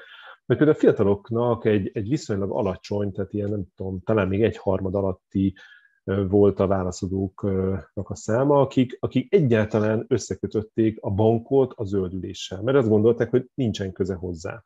Tehát rengeteg ilyen kérdés van egyébként, amit tudunk feszegetni. Nekünk banknak, nagyvállalatnak van egy olyan dolgunk, hogy például, hogyha elvégeztünk egy ilyen kutatást, akkor ebből csináljunk egy terméket, tehát most mondtam valamit, csinálunk egy olyan bankszámla terméket, ami, hogyha te eljössz oda, akkor nyitok, az ültetek egy fát neked. És akkor te már úgy elkezded kapizsgálni, hogy mit is akar ez a bank. És, és ez csak azért érdekes, mert én is megcsinálom, más is megcsinálja, más másképp csinálja meg, és aztán úgy lassacskán elkezd beépülni. Az emberek sajnos nem értik, és nem is biztos, hogy kell lesz nekik minden egyes pillanatban érteni, csak elindult ez a folyamat, hogy toljuk, toljuk mindenkinek az arcába, nekem meg kell hallgatni téged, mint ügyfelet, nekem erre reagálnom kell, ezt elvárja. Tehát nekünk van egy ESG stratégiánk, aminek az egyik pillére az a munkavállalói jólét, meg a szemléletváltás és az edukáció, ahol igen, odafigyelek az én alkalmazottaimra, hogy ők mit tudom én, elküldöm őket minden egyes évben egészségügyi vizsgálatra azért, hogy ha valami gond van, akkor tessék odafigyelni, gyógyuljál meg, stb. stb. foglalkozok vele. De például oké, csinálok ilyen kutatásokat, amit én felhasználok az én döntéseimnél, és termékeket hozok létre, vagy éppenséges szolgáltatásokat. Egyszerű példát mondok megint csak, a, az egyik tagbankunknak, a Takarékbanknak van egy olyan zöld bankkártyája, amit tehát mit összeállt a vizával, és azt mondták, hogy csináltak egy olyan bankkártya, vagy egy olyan számla konstrukciót, amihez egy olyan bankkártya párosul, ami 85%-ban újrahasznosított anyagból készül. Egyik, felhívjuk a figyelmet, hogy kedves ügyfelünk, válassza ezt. Azért, mert olyan bankkártyát kap, ami újrahasznosított. Ez az egyik. A másik, miért jó még ez a termék? Mert, hogyha te ilyen bankkártyát használsz, és ilyen bankkártyával vásárolsz, akkor a bank a te vásárlásaidnak a 0,2%-át a Magyar Méhészeti Egyesület részére fogja átutalni. Miért? Hogy a magyar méhészeket támogassa. Miért? Mert a méheknek baromi nagy feladata van az ökoszisztémában, és akkor most elkanyarodtunk egy olyan témához, hogy biodiverzitás, amiben nem akarok belemenni, mert az egy nagyon nagy téma, de hogy a biodiverzitás is egy olyan téma, ami az ENSZ-nek a fenntartható fejlődési céljai között ott van, amivel nekem, mint banknak foglalkoznom kell, mert az én stratégiámban, a működésemben, a termékeimben ezt a valamit bele kell hozni. Tehát, hogyha veszem ezt az egyszerű példát, hogy én 0,2%-kal támogatom a Magyar Méhészeti Egyesületet, akkor, akkor tök jó dolgot értem el, mert, mert próbálom ösztönözni, visszaállítani valahogy a, a, az ökoszisztémának a működését, mert nyilván lehet mindig hallani, hogy azért ezek a szerencsétlen kis állatok ugye pusztulnak ki, és a többi, és a többi, hogy ezen kell vissza, valahogy visszabillenteni, és én azt mondom, hogy csinálok egy ilyen terméket, ami ez van. Lehet, hogy ez neked mondjuk egy picit több pénzedbe kerül. Most nem ez a cél, hogy mi nyerészkedjünk ezen, és hogy hogy levonunk 0,2%-ot, átutalunk, de valójában a számlavezetési díj meg 0,3% lett. Nem, hanem, hanem azt mondjuk, hogy picit leadunk a profitunkból, igen, mert odafigyelünk ezekre a törekvésekre. Úgyhogy még lehetne ezer ilyen dolgot sorolni, de hogy, de hogy ezt kell látnia mindenkinek, hogy haladunk ezen az úton, csúnyán fogalmazva toljuk az embereknek az arcába ezeket a kis törekvéseket, hozunk létre termékeket, kutatásokat, szemléletet váltunk, és míg téged ez a téma érdekel és megnézed, holnap lehet, hogy még egy ember fogja ezt megnézni, és akkor ez ilyen exponenciálisan fog növekedni. Érdekes. Egyébként zárójelben megjegyezve, a múltkor hallottam, hogy Kínában annyira, annyira szennyezett a környezet, hogy, hogy már az emberek kézzel porolják be a, a virágfákat. Igen. Annyira, annyira nincsen méhek, úgyhogy kicsit vegyük komolyabban a méheket is. Igen, a, a múltkor volt egy panelbeszélgetésen, ahol Litkai Gergő is ott volt, ugyebár ő azért egy, egy, egy Greenpeace-es, tehát hogy el van kötelezve így a zöld témák iránt, és nem fogom teljesen jól idézni, de egy David Attenborough idézetet hozott, hogy gyakorlatilag az, amit nem tudom most hány száz év alatt úgymond az emberek mondjuk azt, hogy a környezetüket egy tönkretették, hogy ez hogy is mondta, hogy azt hiszem talán mindössze talán 4 millió év kell arra, hogy visszaálljon az, ami korábban volt, tehát hogy nem annyira sok egyébként, de hogy igen, és hát el kell kezdeni ezzel foglalkozni, tehát sajnos nem lehet azt mondani, hogy ah, tudok ezzel mit csinálni, muszáj. Igen, hát meg a szépség az egésznek az, hogy, hogy ugyebár technológiailag már vagyunk annyira fejlettek, hogy nagyon sok mindent tudunk csinálni, mindent még nem, de sok mindent, és ebbe beletartozik az, hogy, hogy takarítjuk a környezetet. Hiszen vannak szerencsére olyan startupok, amik, akik nagyon komolyan veszik. A múltkor hallgattam egy ilyet, hogy van egy startup, amelyik valami kihalt vulkánba akar uh, széndiokszidot tárolni, amit kivel, ki szívnak, kiszűrnek a levegőből. És ez is ilyen vad ötlet, de mégis oké, okay, ott vagy, úgy vagy vele, hogy de, ez nem is rossz. Vagy van a másik, amelyik nem is tudom, ilyen, ilyen hajót akar építeni, ami nagyon speciális hajót, ami a nem tudom, hogy hány, négyzet, hány száz négyzetkilométeres szemét szigetet akarja felszámolni az óceánokon. Ugye ez is ilyen érdekes téma, hogy, hogy technológia az megvan, Ja, meg a másik kedvencem, amiről már nem beszéltem, hogy tavaly vagy tavaly adtak át itt Wyomingba, ha jól emlékszem, egy hatalmas nagy széndiokszid szűrő berendezést, ami nem tudom, hogy hány tonnát, igen, igen, igen, millió igen, tonnát, vagy nem is tudom mennyi, de hatalmas számokról beszéltek, szűr ki a levegőből, szóval hogyha belegondolunk, hogy ha nagyon-nagyon komolyan gondolnánk, és természetesen nem lenne ilyen energiaválság, meg nem tudom micsoda, akkor, és oda tennénk magunkat, akkor ez mind lehetséges. Szóval... Hát igen, tehát erre most akár mondhatnám azt is, hogy a nagy olajtársaságok, akik mondjuk azt, hogy csúnyán szennyezik a környezetet, van náluk mondhatni elegendő forrás, szaktudás, hogy találjatok valami mást, ami, amivel megóvjuk. És, és ez az innováció, tehát amit korábban is említettem, hogy hogy ma még a, nem tudom, elektromos autóknak az akkumulátorát nem tudom jól ö, ö, megsemmisíteni, de fordítsunk erre megfelelő pénzt, energiát, nem tudom mi, hogy hogyan tudom, vagy hogyan tudok előállítani olyan akkumulátorokat, ami, amihez, mit tudom én, kevesebb speciális dolgok kellenek, és mondjuk kétszer annyit bír. Tehát mert nézhetném akár úgy is, hogy lehet, hogy egy tíz évvel ezelőtt az az akkumulátor, mi ez, csak most mondtam egy számot, 100 kilométerig tudott az autó elmenni, most már tud 400 kilométerig elmenni, tehát hogy fejlődünk, és, és ezzel foglalkozni kell. Igen, ami az átláthatóságnál volt nálam, az egyik ilyen példa, hogy ebben vannak az elektromos autók. Nagyon szeretem őket, csendesek, tényleg nem tudom micsoda. Pár évvel ezelőtt felpattant az üzenet, az, üzenet, az információ, hogy, hogy hát károsabbak a, a, az elektromos autók, mint a dízelautók fölött van valamilyen biztos fake news. De nem, kiderült, hogy Európában valami kutatók rosszul számolták ki, és nem számolták bele, hogy a nem tudom, a áramnak a több, több, több részét uh, gyártották elő szénből, mint amit eredetileg ők képzeltek, és ettől uh-huh. lesz az, az autó sokkal szennyező megint bedugod az áram a, abba a csatlakozóba a, az autódat, és nem tudod, milyen áramot használsz. Másik Igen. oldalról ott vannak a zöld autók, igaz, és akkor kapnak egy zöld pecsétet, ami tényleg nagyon jó kezdeményezés, de megint az a kérdés, hogy ezt a zöld autót hol csinálták? Milyen körülmények között?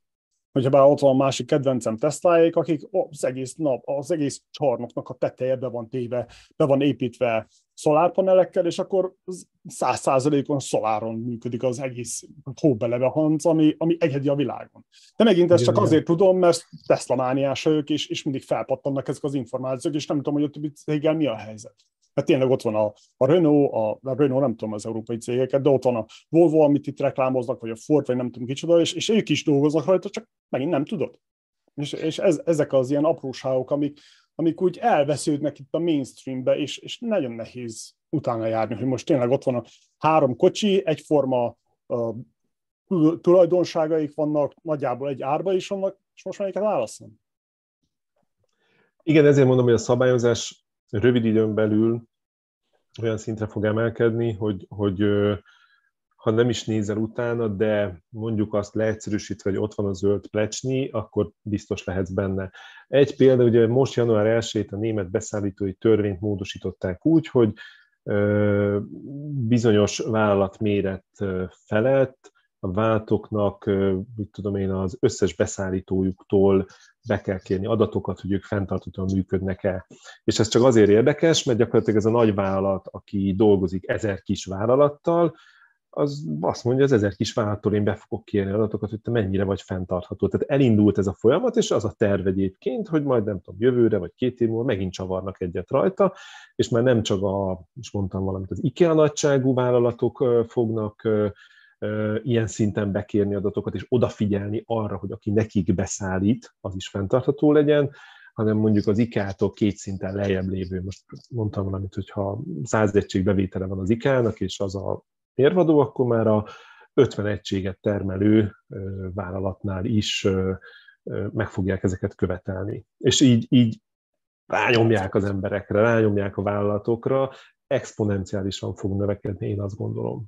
Mhm. Igen, igen, ugye bár fele, hogyha folyamatosan tartsuk ezt a dolgokat. Az a, az a másik ilyen gondolat keresztül a felmen, hogy hány országban van ez így meg? Aláírták Párizsba 15-ből, amikor, ha jól emlékszem, és utána volt az, hogy most egyesek kilépnek, minden kilépett, amcsi kilépett, meg visszalépnek, meg nem tudom, micsoda jobbra-balra, hogy e- e- ennek mi a realitása? Itt, itt miről van szó? Ki az, aki tényleg csinál valamit, elkezdett legalábbis csinálni valamit, és ki az, aki egyszerűen, bocsánat, de leszar?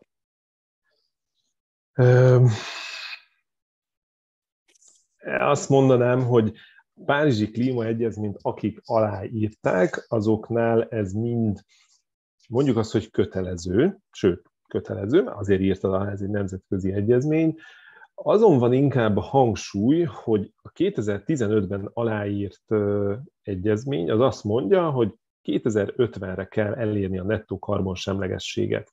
De abban van egy kis játéktér, vagy játszhatnak országok, hogy ránéz az órára, figyelj, 2049-ben elkezdek ezzel foglalkozni. Tehát addig, figyelj, nem kérhetett számon tőlem. Nyilván ez most nagyon sarkítva mondom, de a, hogyha például megnézem, hogy az EU-nak van egy, egy olyan szabályozása, vagy ők, ők úgymond rátettek egy lapáttal, és azt mondták, hogy 2030-ra el kellene érni azt, hogy az a cél, amit 2050-re a, a mi a csuda, a Párizsi Klímaegyezmény előírt, azt, azt annak az 55%-át már megpróbálják elérni 2030-ra. Tehát ilyenekkel lehet azt elérni, hogy, vagy ilyeneket lehet tenni, hogy egyes országok jobban elkötelezik magukat, és azt mondja, hogy nem várok 2050-ig, hanem mondjuk 2030-ra, vagy 2035-re, és a többi, és a többi. Ja. És akkor a szabályozást kezdik egyre jobban ráültetni a, a vállalatokra, hogy gyerekek, ne 2049-ben kezdjetek el ezzel foglalkozni. Egy példát mondok még, hogy amikor mi kibocsátunk széndiokszidot, ezt egy bizonyos mértékig tudjuk csökkenteni, mert azt mondom, hogy kibocsátok x ezer tonna széndiokszidot, azáltal, hogy autókat használok, fűtők, stb. stb. Eljutok egyszer egy arra a szintre, hogy mondjuk csak zöld autóim lesznek, és akkor, de attól még kibocsátok széndiokszidot, mert nem elkerülhetetlen. És akkor ezeket el lehet kezdeni úgymond ellentételezni, és ellentételezés lehet, amit mi is csináltunk, hogy most május 1-én jelent, vagy május 1 után jelent meg a hír, hogy a március végén mi ültettünk tízezer facsemetét. Ez a tízezer facsemet, mi elültettük az MBH erdőt, létrehoztuk ezzel, ez azért jó, mert az fák azok nyilván minél több fa van, elnyedik a széndiokszidot, stb. stb. stb. Csak ebben az az igazán érdekes, ez egy tök jó kezdeményezés, de ha azt nézem, hogy az a fa mondjuk 20 év múlva fog igazán elnyerni széndiokszidot, akkor erre mondhatnám azt is, hogy mi értelme van. De ha nem teszem, most se teszem, és 2049-re teszem, akkor még inkább el vagyok késve. És egy faültetés, ez egy nagyon fontos, szimbolikus jellegű dolog, de ezt fokozni kell folyamatosan, és, és keresni az újabb lehetőségeket. Igen. És bocsánat, ha... ezzel csak, mondja csak elnézést. Meg ha túléli az erdő. Mert ugye már vannak betegségek, vannak tüzek, így vannak viharok, szóval van, így van, vannak így ilyen X-faktorok, amit nem tudunk Igen. befolyásolni. Ezért hiányzik nekem az egészből maga a technológia hogy, hogy nem az a baj, hogy, hogy széndiokszidot, meg egyéb ilyen káros dolgokat bocsátunk ki egy, egy, egy, egy, egy ipari parkba mondjuk, nem az, hogy az ipari park mellett nincsen valami, ami ezt rögtön kiszűri. Hogy rögtön egyensúlyozzuk az egészet. És ez lenne ugyebár az ideális igen, dolog, igen. nem az, hogy szennyezett, hanem az, hogy takarítod is. Volt egy ilyen igen. tök egyszerű aha momentem, mikor New költöztünk, elmentem egyszer éjszaka, nem tudom, egy-két, egy-két óra volt, és átmentem a Times Square-en. És az a szemét, ami ott volt, az ilyen, az ilyen wow, mint ha nem tudom, Balkánon lettem volna 40 évvel ezelőtt, de ott volt ugyebár a háttérben, megjöttek a kukásautók, és egy kisebb uh-huh. hadsereg, nem biztos voltak, vagy százan utcatakarítók, és összetakarították. Szóval ez a trükk az egészben, hogy nem az baj, hogy szennyezett, hanem az, hogy nem, nem szeded össze magad után. Nem az baj, hogy eltörsz valamit, hanem az, hogy nem jutottad meg. És igen, ezzel, igen. ezzel van az egésszel a gondom, hogy az erdő az jó, az nagyon passzív és hosszú távú, és tényleg kell az erdő, kell a, a, a, az, hogy elmenjék kirándulni valóva, hogy vadállatok meg legyenek, stb. stb. Valahol el kell kezdeni, de nem elég. Ez, ez igen, a konklúzió, úgy tűnik. Igen, ismételni tudom sokszor önmagamat, hogy elindultunk ezen az úton, és tényleg azért a piaci nyomás és a verseny az, ami egy vállalatok között van, ebbe kényszerít minket bele, hogy ezzel a témával foglalkozzunk, és minél, minél komolyabban mi az, odafigyeljünk ezekre a kezdeményezésekre. Mm. Oké, okay. nekem úgy tűnik, hogy ezt az ESG-t próbáltuk egy kicsit körvonalazni, hogy egy kicsit megértsük, hogy mik az eleje, hátulütője, meg, meg széle, hossza, meg hasonló. Talán térjünk el egy olyan, olyan érdekes pontról, amiről az egész podcast szól, hogy business. Mi, mi, kell ebből például leszűrnie egy vállalkozónak, hogy, hogy milyen tanácsot adnál nekik. Hogy például milyen tanácsot adnál nekik, hogy, hogy most ma vagy holnap mit tud elkezdeni ezzel kapcsolatosan, hiszen úgy tűnik, hogy ez a láncreakció előbb vagy utóbb ez mindenkit utol fog érni, hogy hogyan, hogyan, hogyan kezdjük el ezt kezelni? Egy egyszerű családi vállalkozás, egy mit tudom én, egy zöldséges, egy hentes üzlet, vagy valami hasonló. Úgy válaszolnék erre a kérdésre, hogy azt is hozzáteszem, hogy minden szennek maga felé hajlik a keze, és azért mondom ezt a választ, mert ez elsősorban nekünk jó, mint banknak, de azért mögé kell látni, hogy nem csak nekünk jó, hanem mindenkinek jó, hogy kezdjenek el adatokat gyűjteni.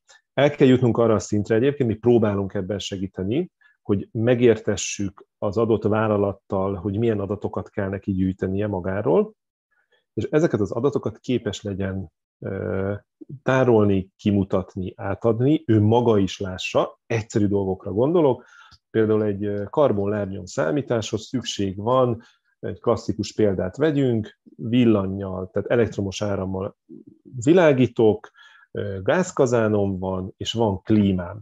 Akkor van nekem villamos energiafogyasztásom, gázfogyasztásom, van vízfogyasztásom, és egyébként a klímának van egy úgynevezett ilyen hűtőközeg fogyasztása is, azok a gáz, ami be van töltve, hogy az most fogy, nem fogy, normál esetben nem kéne fogynia, mert zárt a rendszer hogy például ilyen adatokból lehet megállapítani egy, egy karbonlábnyomot. Nekem, mint banknak szükségem van erre, de neki is szüksége van erre azért, mert amikor meg kell felelni ezeknek a ESG feltételeknek, akkor nagyon leegyszerűsítve én azt fogom kérdezni tőled, hogy kedves Attila, mennyi a te karbonlábnyomod? Miért kérdezem ezt? Mert a Párizsi Klímaegyezmény azt mondja, hogy 2050-re nettó karbonsemlegesnek kell lennie. Ebben van úgymond két változó, az, hogy mennyi a karbonlábnyomod, meg mikor leszel nettó karbonsemleges, tehát ahhoz, hogy karbonlábnyomodat meg tud állapítani, ilyen adatokat kell például többek közt gyűjteni. És ha azt mondod, hogy a te karbonlábnyomod mondjuk 1000 tonna, akkor a következő évben neked törekedned kell arra, hogy ezt valahogy csökkents. Például a kokáért kevesebb villamos energiát fogyasztasz, vagy feltettél napelemeket a, a háztetődre, és akkor ö, eleve kevesebb villamos energiát fog, fogsz fogyasztani, mert a, a napenergiát fogod felhasználni. És mondjuk jó eséllyel a következő évben ez az 1000 tonna széndiokszid, amit te előállítottál, az most mondtam valamit, lesz 900 tonna, és így tovább, és így tovább. És aztán el fogsz jutni egy olyan szintre, amikor már ellentételezni kell ezt. Most nem akarok ebbe belemenni, mert, mert nagyon hosszú lenne, de lényeg a lényeg az egésznek az, hogy nekem a jó tanácsom az, hogy arról kéne minél hamarabb meggyőződnie mindenkinek, hogy mik azok az adatok, amiket gyűjtenie kell, azért, hogy mit kér tőle a bank, a bankok fognak jönni ezekkel a dolgokkal, csak most még azért nem terheljük a vállalatokat, mert hogyha egy tíz főt foglalkoztató vállalatra ráúzódítom azt a kérdőívet, amit egy nagy vállalatra, akkor nagyon fog utálni minket, és át fog menni a másik bankhoz.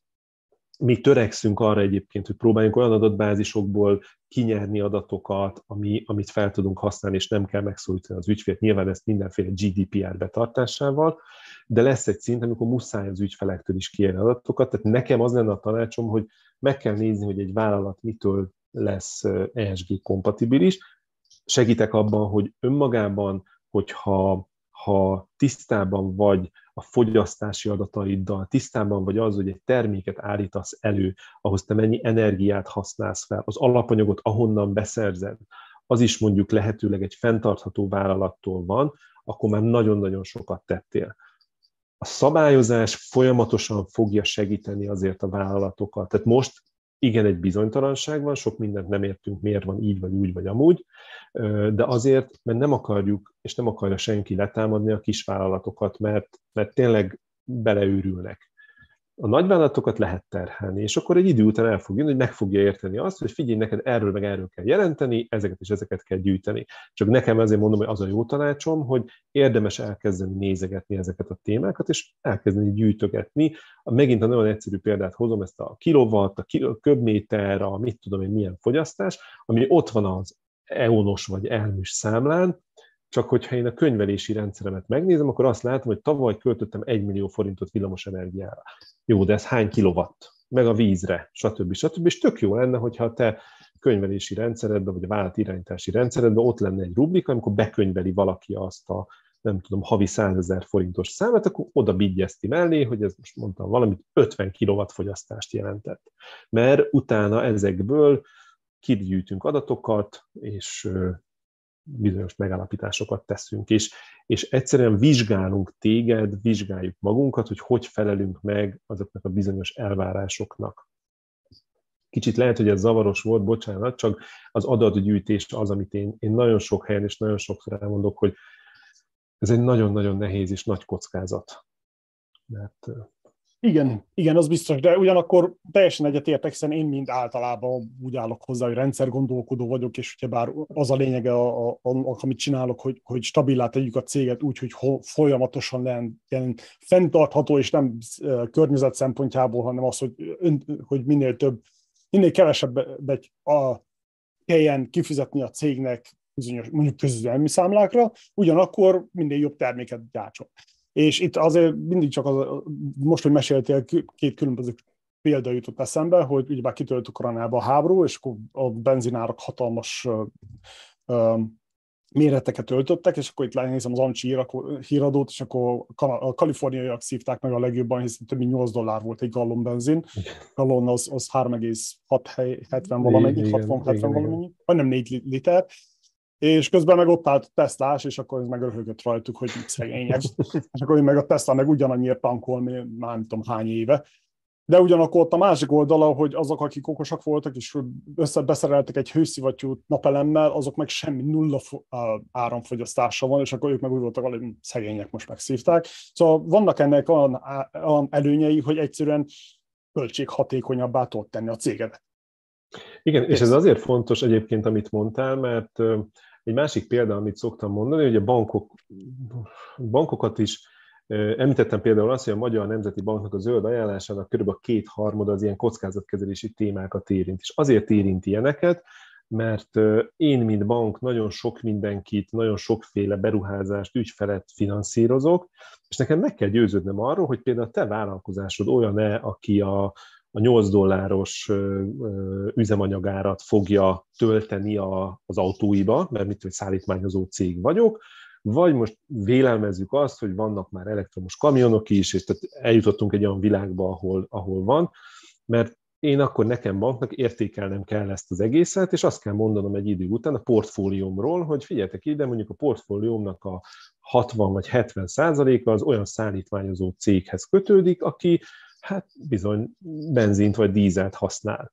És el kell kezdenem tolni abba az irányba az ügyfeleket, hogy léci, kezdjetek el, nem tudom, elektromos autót venni. Vagy másik példa, szoktam mondani, Velencei tónál, hogyha most azt mondom, hogy vízparti szállodát építek, és abból indulok ki, hogy a, a tó sajnos folyamatosan kezd eltűnni. Most nyilván van arról szó, hogy ez egy természetes folyamat, előfordult már a történelem során, stb. stb., de hogy visszajön, de hogyha most én abba indulok, abból indulok ki, hogy most pont egy olyan szakasz hogy a következő 20 évben a, a, a tó az eltűnik, és lehet, hogy száz év múlva vissza fog jönni, és egyébként minden rendben lesz, de én, hogyha bejössz hozzám egy ilyen szállodaépítési ötlettel, akkor nekem gondolkodom kell, hogy hát figyelj, igen, problémák vannak ott. Ma megfinanszírozlak, és öt év múlva egyszerűen olyan élvezhetetlen lesz az a tó, hogy a te szállodádba senki nem fog menni, és az én portfóliómban a te szállodának az értéke gyakorlatilag nullával, fog, vagy nullával lesz egyenlő.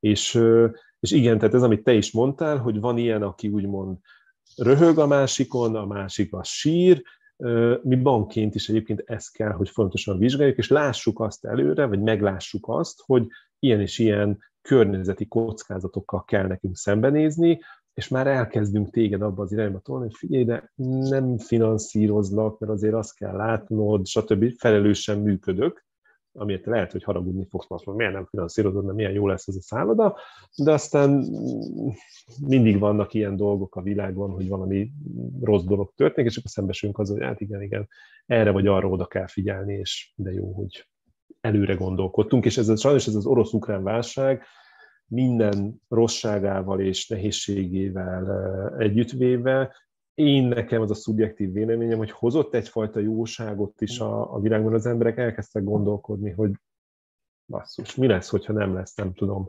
Vagy olyan drága lesz a villamos energia, vagy olyan drága lesz az üzemanyag, hogy, hogy képtelen leszek kifizetni. És a bőrünkön éreztük.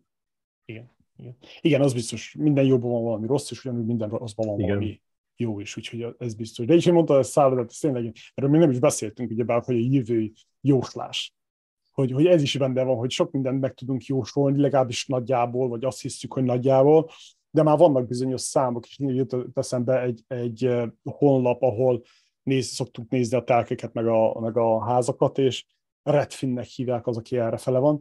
És ott például nagyon érdekes, hogy, hogy a, az ingatlan oldalnak meg van, bele van téve az, hogy a nem tudom milyen időjárás kezelő vagy számító, nem tudom milyen cég, uh-huh. az azt jósolja, hogy azon a környéken nem tudom hány vihar lesz évente 2050-re. Ez ilyen érdekes, hogy meg tudod venni azt a házat, és akkor meg tudod nézni azt, hogy oké, okay, most Igen. van 10 vihar évente, de 2050-re már százat mondanak, és akkor elgondolkodsz azon, hogy hm, hány nap van egy évben, és akkor abból száz vihar, és ezért, hogy na, lehet nem érdemes ott házat venni. Igen. Szóval ez is ilyen érdekes csavar az egészben, hogy oké, okay, és mi lesz? Mert eddig csak arról beszéltünk, hogy mi volt, meg mi van, de a jövő is, hogy oda bele tartozik, Igen. hogy és mi lesz azzal. Nagyon érdekes, nagyon érdekes. Igen, Igen és, nagyon és félelmetes pontosan, tehát hogyha időt és energiát fordít valaki arra, és már nagyon sokan, nagyon sok időt, energiát fordítottak, hogy adat mennyiség rendelkezésre áll múltból, ugye ezek a klímaszenáriók is, tehát hogy mindenki rémizget, persze vannak úgymond az ellenzők, hogy ah, az egész csak egy nem tudom, hatalmas világ összeesküvés, de elnézést, de hát azt, hogyha megnézzük, és egy térképre nézzük, hogy hogyan melegszik a Föld átlag hőmérséklete, és mit következnek ebből, rémisztő. Tehát, hogy sajnos vannak ilyenek, és ezekre oda kell figyelni, és ezen kell nekünk változtatni, és ezért mondjuk azt, hogy hogy nem fogok finanszírozni olyan beruházásokat, ami mondjuk még több széndiokszidot fog kibocsátani, hanem megnézem magát a beruházást, és egy bizonyos szint felett téged is nagyon-nagyon megvizsgálnak, hogy tényleg odafigyelsz erre. Úgyhogy... Érdekes. Érdekes, az biztos.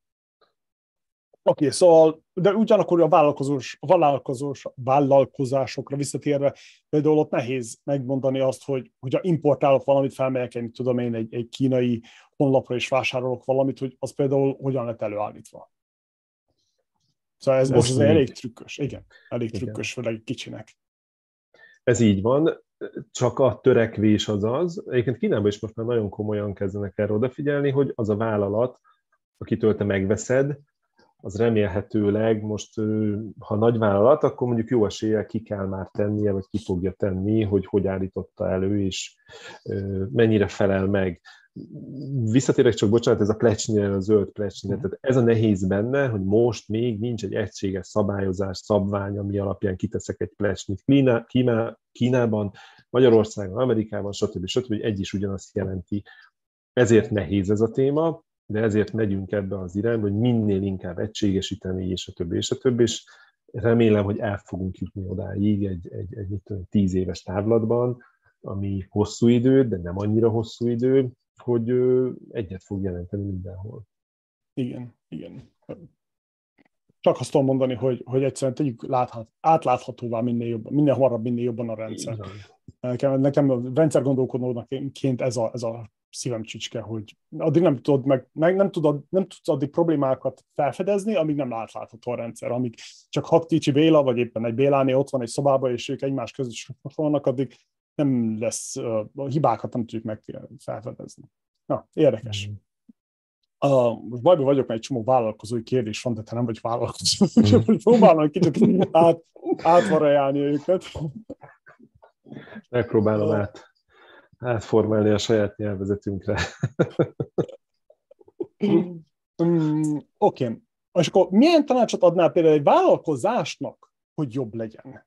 Hogy, hogy odafigyeljen. Oké, okay, a közüzemi számlák azok evidens, ez szerintem ilyen no-brainer a dolog. De azon kívül például, hogy, hogy mennyire, hogy látod például ilyen tök egyszerű dolgok, hogy például a csomagolás, hogy az a műanyag hogy érdemes-e tényleg ez a nagy műanyag mánia van erre fele, hogy hát ne, ne használjunk műanyagot, hanem papírt. Igen, ám csak a papírt használsz, akkor a zöldségeknek nem tudom hány százalék, az megrohad. A, uh-huh. a zacsinak meg pedig van, műanyag zacskónak meg van egy pára visszatartó tulajdonsága, igen, igen, meg igen, különböző tulajdonságai, most attól függ, miről beszélünk, és ott, ott jobb, hosszabb ideig lesz frissen a, a zöldség. Hogy ilyen, ilyen apróságok, amik szerintem hülyeség, most lehet sokan meg, megbántok ezzel, de szerintem az, attól függ. De ha lehet papírt használni, akkor használjunk papírt, ha lehet a műanyagot használni, a műanyagot használni, amit aránylag könnyen lehet reciklázsolni, újrahasznosítani. De ugyanakkor bajba vagyunk, mert mi ez a műanyag, amelyik könnyen lehet újrahasznosítani, ez is külön tudást igényel. De hogy látod ezeket a hétköznapi egyszerű dolgokat, hogy mennyire egyszerűek ezek? Igen, ezek nagyon nehezek, én ezt nem is vitatom egyébként. Én, én max annyi jó tanácsra tudok élni, hogy azon túlmenően, hogy én magam gyűjtöm az ilyen adatokat, stb. stb. Hogyha például műanyagot szerzek be, egy műanyag csomagolást, ott is vannak már olyan csomagolások, amik fenntartható, vagy elbomlanak, vagy valami hasonló, tehát hogy én inkább azt javasolnám, hogy el kell indulni ebbe az irányba, hogy akkor megnézem, hogy akitől én veszem, vagy ami csomagolást veszek meg, akitől veszek, az mondjuk olyan csomagolást ad, ami, ami lehet, hogy megtartja a párát, de mondjuk hajlamosabb lebomlani sokkal gyorsabban, tehát hogy erre odafigyek, ettől még nem szüntettem meg a műanyag hulladékot, mert sajnos az ott lesz, következő jó tanácsom, amit még lehet, tudom, hogy ez ilyen nagyon sokak számára ez lehetetlen, hogy nekem is, mint vállalkozónak el kell kezdenem edukálni az én kedves vásárlómat, fogyasztómat, hogy figyelj ide, ezzel én ennyi, nem tudom, széndiokszidot bocsátottam ki, közvetettem, mert ez a termék így állt össze, ez a csomagolás olyan, és légy hogy kedves, azt a csomagolást dobt ki a műanyag szelektív kukába, ahol jó eséllyel majd fel fogják dolgozni. Tudom, hogy ez egy nagyon ilyen futurisztikus és egy ilyen lehetetlen dolog, de hogy ez az edukáció egyébként, ez sajnos szükséges. Tehát szükséges megjeleníteni a te honlapodon, a te kommunikációdban, a te termékeiden, stb. stb. azért, mert, mert hulladékot mindenképpen fogunk termelni, mert ez, amit beszéltünk is, nem tudjuk elkerülni. De hogyha ezt a hulladékot a megfelelő helyre tesszük, és a megfelelő módon feldolgozják dolgozni, akkor, akkor már egy fokkal jobb helyzetben vagyunk. Mert, mert a, mit tudom én, az óceánok szennyezése, meg a termőföldnek a szennyezése, tehát ez a sok mikrohulladék, ami ugye benne van a, a vizekben, nem tudom miben, azok is, én azért azt látom, hogy ez a felelőtlen hulladék gazdálkodás, nem úgy dolgozzák fel, stb. stb. Ezért, hogyha én, mint vállalkozó azt mondom, hogy csinálok egy terméket, eleve ott is már megpróbálom, hogy az valamilyen fenntarthatósági szempontnak megfeleljen, és minden egyes mozzanatára odafigyelek, és még a másik, hogy van ez az úgynevezett kör, for, körkörös gazdaság, hogy gyakorlatilag az, amit én előállítok, utána az ott kikössön egy, egy személy lerakóban, feldolgozóban, stb. stb. ez újra fel legyen valamilyen szinten hasznosítva. Tehát max ezt tudom tanácsként mondani, hogy így kell gondolkodni, hogy nem legyártok valamit, eladok, és aztán az a mond, ki, úgy, úgy kerül ki a kukába, hogy egyszer eldobják az utcán, hanem hogy valahogy vissza tud kerülni, újra hasznosulni. Egyébként ezt e, az ESG egyébként részben erre is törekszik, ez említettem már, ez az EU taxonómia, ez ezt is mondja, ez a körforgásos gazdaságnak a megvalósítása. Hm. Egy vállalatnak igenis oda kell figyelni arra, hogy mi az, amit előállít, az úgymond visszakerüljön, ez a visszakerüljön azért ez nem tág fogalom a gazdaságba, hogy újra hasznosítható legyen. Igen. Merre tart a világ? Én optimista vagyok, ahogy említettem. Szerintem jó irányba tart. Nyilván nem, nem, nem látszik ez egyik pillanatra a másikra. Én amióta komolyan foglalkozok ezzel az ESG-vel, csak saját magunkból, ha indulok ki, én nagyon büszke vagyok a vezetőimre, hogy bár van egy MNB nyomás rajtunk, hogy meg kell felelni egy bizonyos ajánlásnak, de azért súlyos pénzeket, tehát tényleg most nem akarok számokat mondani, de azért súlyos 10 milliókat költünk el bizonyos megfelelésekre, és nekem az egy nagyon jó érzés, hogy a vezetőim még, hogyha nyilván egy kicsit szívják is a fogukat, mert, mert azért így látni mindent, azt átlátni nehéz, de odaadják ezt a pénzt. És hogyha körülnézek a piacon, egyre több vállalatot látok, ami ebbe az irányba megy. Oké, okay, van egy, mit tudom én, az én szubjektív véleményem, egy Kína, India, Amerika, és ami lehet, hogy szennyezi, de, de napról napra egyre komolyabban foglalkozunk ezzel, és nekem az a véleményem, hogy egyszer be fog ez robbanni, és, és egy nagy, nagy váltás lesz. Igen. Igen, biztos én is így látom, hogy, hogy csak időkérdése. Nyilván lehet tenni az alapokat, az a nulláról egyre megalkotni, ez borzasztóan nehéz, de egy kicsit is odafigyelünk, akkor ez exponenciálisan fog növekedni. Igen, igen. És bocsánat, még azért is, amit még el szoktam mondani, hogy mi ezekre az ESG megfelelésre nem csak egy ilyen szabályozói, úgynevezett compliance elvárásként tekintünk, hogy kiadok egy jelentést, kipipáltam, stb., hanem üzletet is látunk benne. Nyilván mi a pénzből élünk, tehát nekünk kell olyan termékeket csinálni, amivel az ügyfeleket magunkhoz vonzunk, minket választanak, stb. stb. Érdekesebben az, hogy, hogy nem arról van szó, hogy én extra profitra teszek szert, nem, hanem én látom azt, hogy per ma mondjuk száz ügyfélből lehet, hogy csak 10 fog engem azért választani, mert én zöld vagyok, de mondjuk egy 5 év múlva, vagy egy 10 év múlva a 100 ügyfélből mondjuk azt, hogy 90 ügyfél fog keresni olyan vállalatot, aki zöld. Tehát, hogyha én ezen az úton elindulok, akkor, akkor előbb-utóbb engem fognak választani. És nem arról van szó, hogy én többletbevételre fogok szert hanem az a bevétel, amitől én eresek adott esetben, mert nem vagyok zöld, attól nem fogok keresni.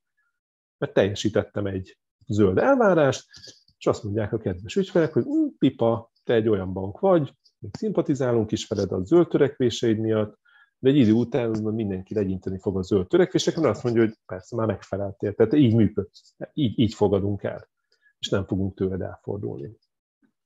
Igen. Igen, az biztos, hogy szerintem is alapjáraton a, az emberek az, azok jók akarnak, optimisták, kedvesek.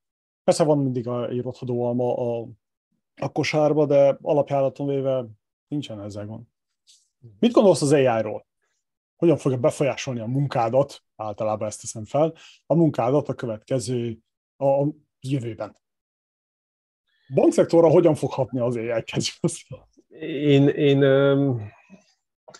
optimista vagyok ebben a témában is, tehát nagyon-nagyon sok a kritika ezzel kapcsolatban, de hogyha a manapság leggyakrabban emlegetett ChatGPT-t nézzük meg, félelmetes, amit alkot. És, és én azért örülök neki, és én azért gondolom, hogy ez egy jó, szubjektív véleményem, mert egy példával próbálok jönni, amikor meg kell írnod valamit, egy általános szöveget valamiről, stb. stb., és mondjuk bedobod ezt a ChatGPT-nek, aki megcsinálja neked mondjuk kevesebb, mint egy perc alatt, vagy legalábbis amire te mondjuk lehet, hogy egy órát fordítanál, azt ő neked egy perc alatt kidobja, és te mondjuk 20 perc alatt kipofozgatod, és azt mondod, hogy oké, okay, akkor azzal mondjuk megnyertél cirka 40 percet. Tehát ezzel csak azt akarom mondani, hogy az AI-nak szerintem van egy olyan pozitív hozadéka, hogy levesz egy csomó munkát az emberek válláról, mert standardizált folyamatok, stb. stb., és akkor el tudsz kezdeni gondolkodni és elkezdesz új dolgokra rájönni, hogy te figyelj, mert nem kell azzal időt töltenem, hogy, hogy itt tudom, hogy leírok egy hosszú szöveget, vagy, vagy most persze lehet ezt fokozni, vagy elvégez neked olyan feladatokat, amivel órákat töltenél. Miközben a know-how az ott van a világban, a Google-nél mindenhol, és azt mondod, hogy ezt a feladatot elvégezte helyetted, és akkor te mással foglalkozzál én, én ezért tekintek pozitívan az AI-ra, de biztos van, aki ennek az ellentétjét látja, és, és vizionál, persze sokszor, bocsánat, vizionálom a, a Skynetnek az, a, a, az életre keltét, és egy kicsit izgulok is, hogy így, ott bekapcsolják, akkor nekünk kampec, de reméljük, hogy nem úgy fog megtörténni. Igen, igen. Talán az a baj, a legnagyobb baj, nekem az a legnagyobb bajom az ai hogy nincsen szabályozva hanem mindenki csinál, van, amit ez... akar, és ezzel van a baj, hogy, hogy legalább azt szabályozzuk le, hogy mekkora felelősséget adunk annak az AI-nak. De az, hogy mi tanácsol valamit, megalkot neked, vagy helyetted megpróbál valamit megcsinálni, azzal nincsen semmi baj véleményem szerint. Természetesen mindig lesznek olyan emberek, akik, akiket hátulról segberúg, lesznek olyanok, akik megszívják ezáltal, szövegírókra gondolok, de ugyanakkor a többiek annál jobban fognak tényleg virágozni, mert, mert másodpercek alatt meg lesz oldva a nagy problémának egy bizonyos része. De igen, kíváncsi vagyok, például most lesz majd az amerikai kongresszusban egy ilyen meghallgatás, és a chat GPT, GPT-nek uh-huh. a, mhm. a alapítója ez a Sam Altman, ha jól emlékszem a nevét, ő fog, nem tudom, ő, ő, talán ő volt, és ő lesz az, és ő fogja bejelenteni, hogy, hogy kössék licensehez ezt, hogy, hogy ki lehet, ki tud AI-t építeni, és ki nem. Na, kíváncsi vagyok ki az ilyen zárójelbe, hogy, hogy mi lesz belőle, és ha lesz belőle, mikor lesz belőle valami. Na mindig. De egyébként a szabályozás, amit mondtál, szerintem is fontos, mert, mert nem arról van szó, hogy most úgy dobjuk ki az AI-t, hanem tanuljuk meg használni. Igen, igen. igen meg a másik gond az, hogy, hogy úgy tűnik nekem, hogy most a, a, ugyanazt, a, ugyanazt fogjuk átélni, mikor, mint mikor az, az internet el szabadult, úgymond van hogy ott is voltak hatalmas hátulütői, nézzük meg a zeneipart, nézzük meg a, az újságíróipart, stb. stb. és Isten tudja, mire nem volt negatív hatással. Mégis túléltük, de ugyanakkor nagyon sokan megszívták a fogukat, éppen az, mert nem volt szabályozva. És mai napig is ugye bár ez a baj, a, főleg a fake news-zal, a mainstream médiával, hogy uh-huh. nincsen szabályozva. Nem, nem tudod, hogy ki, ki posztol, mit posztol, nem, nincs kit pereljél. Szó igen, szerint nincs kit feljelentsen, mert annyira lehet anonimus módon bármit írni bárkiről, és, és Na, ez nagyon szomorú viszont. Azon kívül az internet nagyon jó, borzasztóan jó. Igen. De hát na.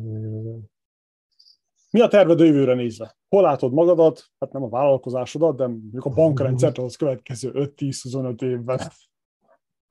Hát ez lehet, hogy nagyon nagy kép lesz egyébként, és egy kicsit ilyen marketing dumának tűnik, de hogy, hogy mi most Magyarország második legnagyobb bankja lettünk, és, és én valahol azt látom, most nem akarok időtávot mondani, hogy azért, azért sikerül az első, első pozíciót elérni ezen a téren. Nyilván én ezen az ESG területen, fronton szeretnék nagyot alkotni, és ebben mindenképpen szeretnék első lenni, azért is, mert az, amit mi csinálunk, mindenki, amit csinál, ez egy tök jó verseny, mert, mert mindannyian nyertesei vagyunk ennek a dolognak, úgyhogy az én személyes, hogy is mondjam, ambícióm az, hogy, hogy ha az ESG-t nézzük, akkor, akkor piacvezetők legyünk ezekben a témákban, és egy meghatározó szereplői legyünk. És azért bízom benne, én hosszú távon tervezek ennél a banknál, hogy az első helyet. Úgyhogy bocsánat, hogy egy ilyen nagyon-nagyon marketing dumának tűnik, de ezt tényleg komolyan gondolom. Nincs az a semmi baj szerintem. Szerintem az ilyen komoly dolgokból indul ki a marketing, az baj. Vagy általában. Az a baj, amikor a marketing uh-huh. csak hogy valahonnan kitalálunk valamit, hogy legyünk zöldek például, és akkor de háttérben nem csinálunk semmit. Amikor az ember komolyan gondolja, addig teljesen jogos. Ha tehetnéd, milyen világméretű problémát oldanál meg, és hogyan?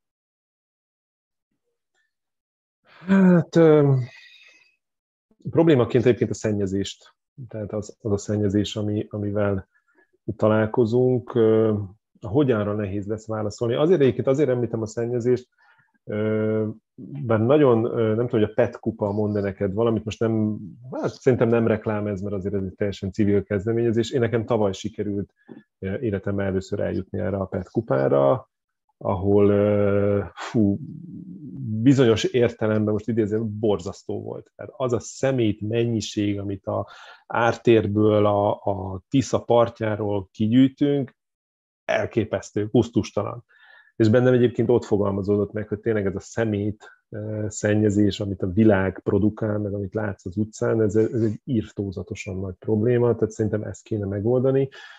A hogyan, nyilván azok a kezdeményezések, amik vannak, akár ezt a PET kupát is vegyük, hogy tisztítsuk meg a tisztát, tehát az ilyeneket kellene ezért említettem sokszor ez az edukáció, szemléletváltás a vállalatoknál, hogy mindenki foglalkozzon ezzel, mindenki egy kicsit tegyen hozzá, toljuk az emberek arcába azt, hogy figyelj, vannak ilyen problémák, és ez a szemetelés, ez egy ilyen probléma, amivel foglalkozni kell, tisztítsuk meg a környezetünket, ne, ne, ne dobjuk el a szemetet, vagy bocsánat, visszalépek még egy szín, ne termeljük meg a szemetet. És most itt persze visszatértünk erre a műanyag csomagolás kérdése, stb. stb. Tehát, hogy egy vállalatnak törekednie kéne arra, hogy hogy, hogy mi lenne, ha nem lenne csomagolás, vagy nem olyan csomagolás lenne, tehát itt is azért sok mindenben lehet gondolkodni, de hogy a megoldás alatt én, én, én továbbra is azt a fajta edukációt gondolom, amit, amit mi is próbálunk, vagy az utóbbi időben azért, hogy próbáltunk kommunikálni, és ezt mindenki nyomja, nyomja, nyomja, nyomja megállás nélkül.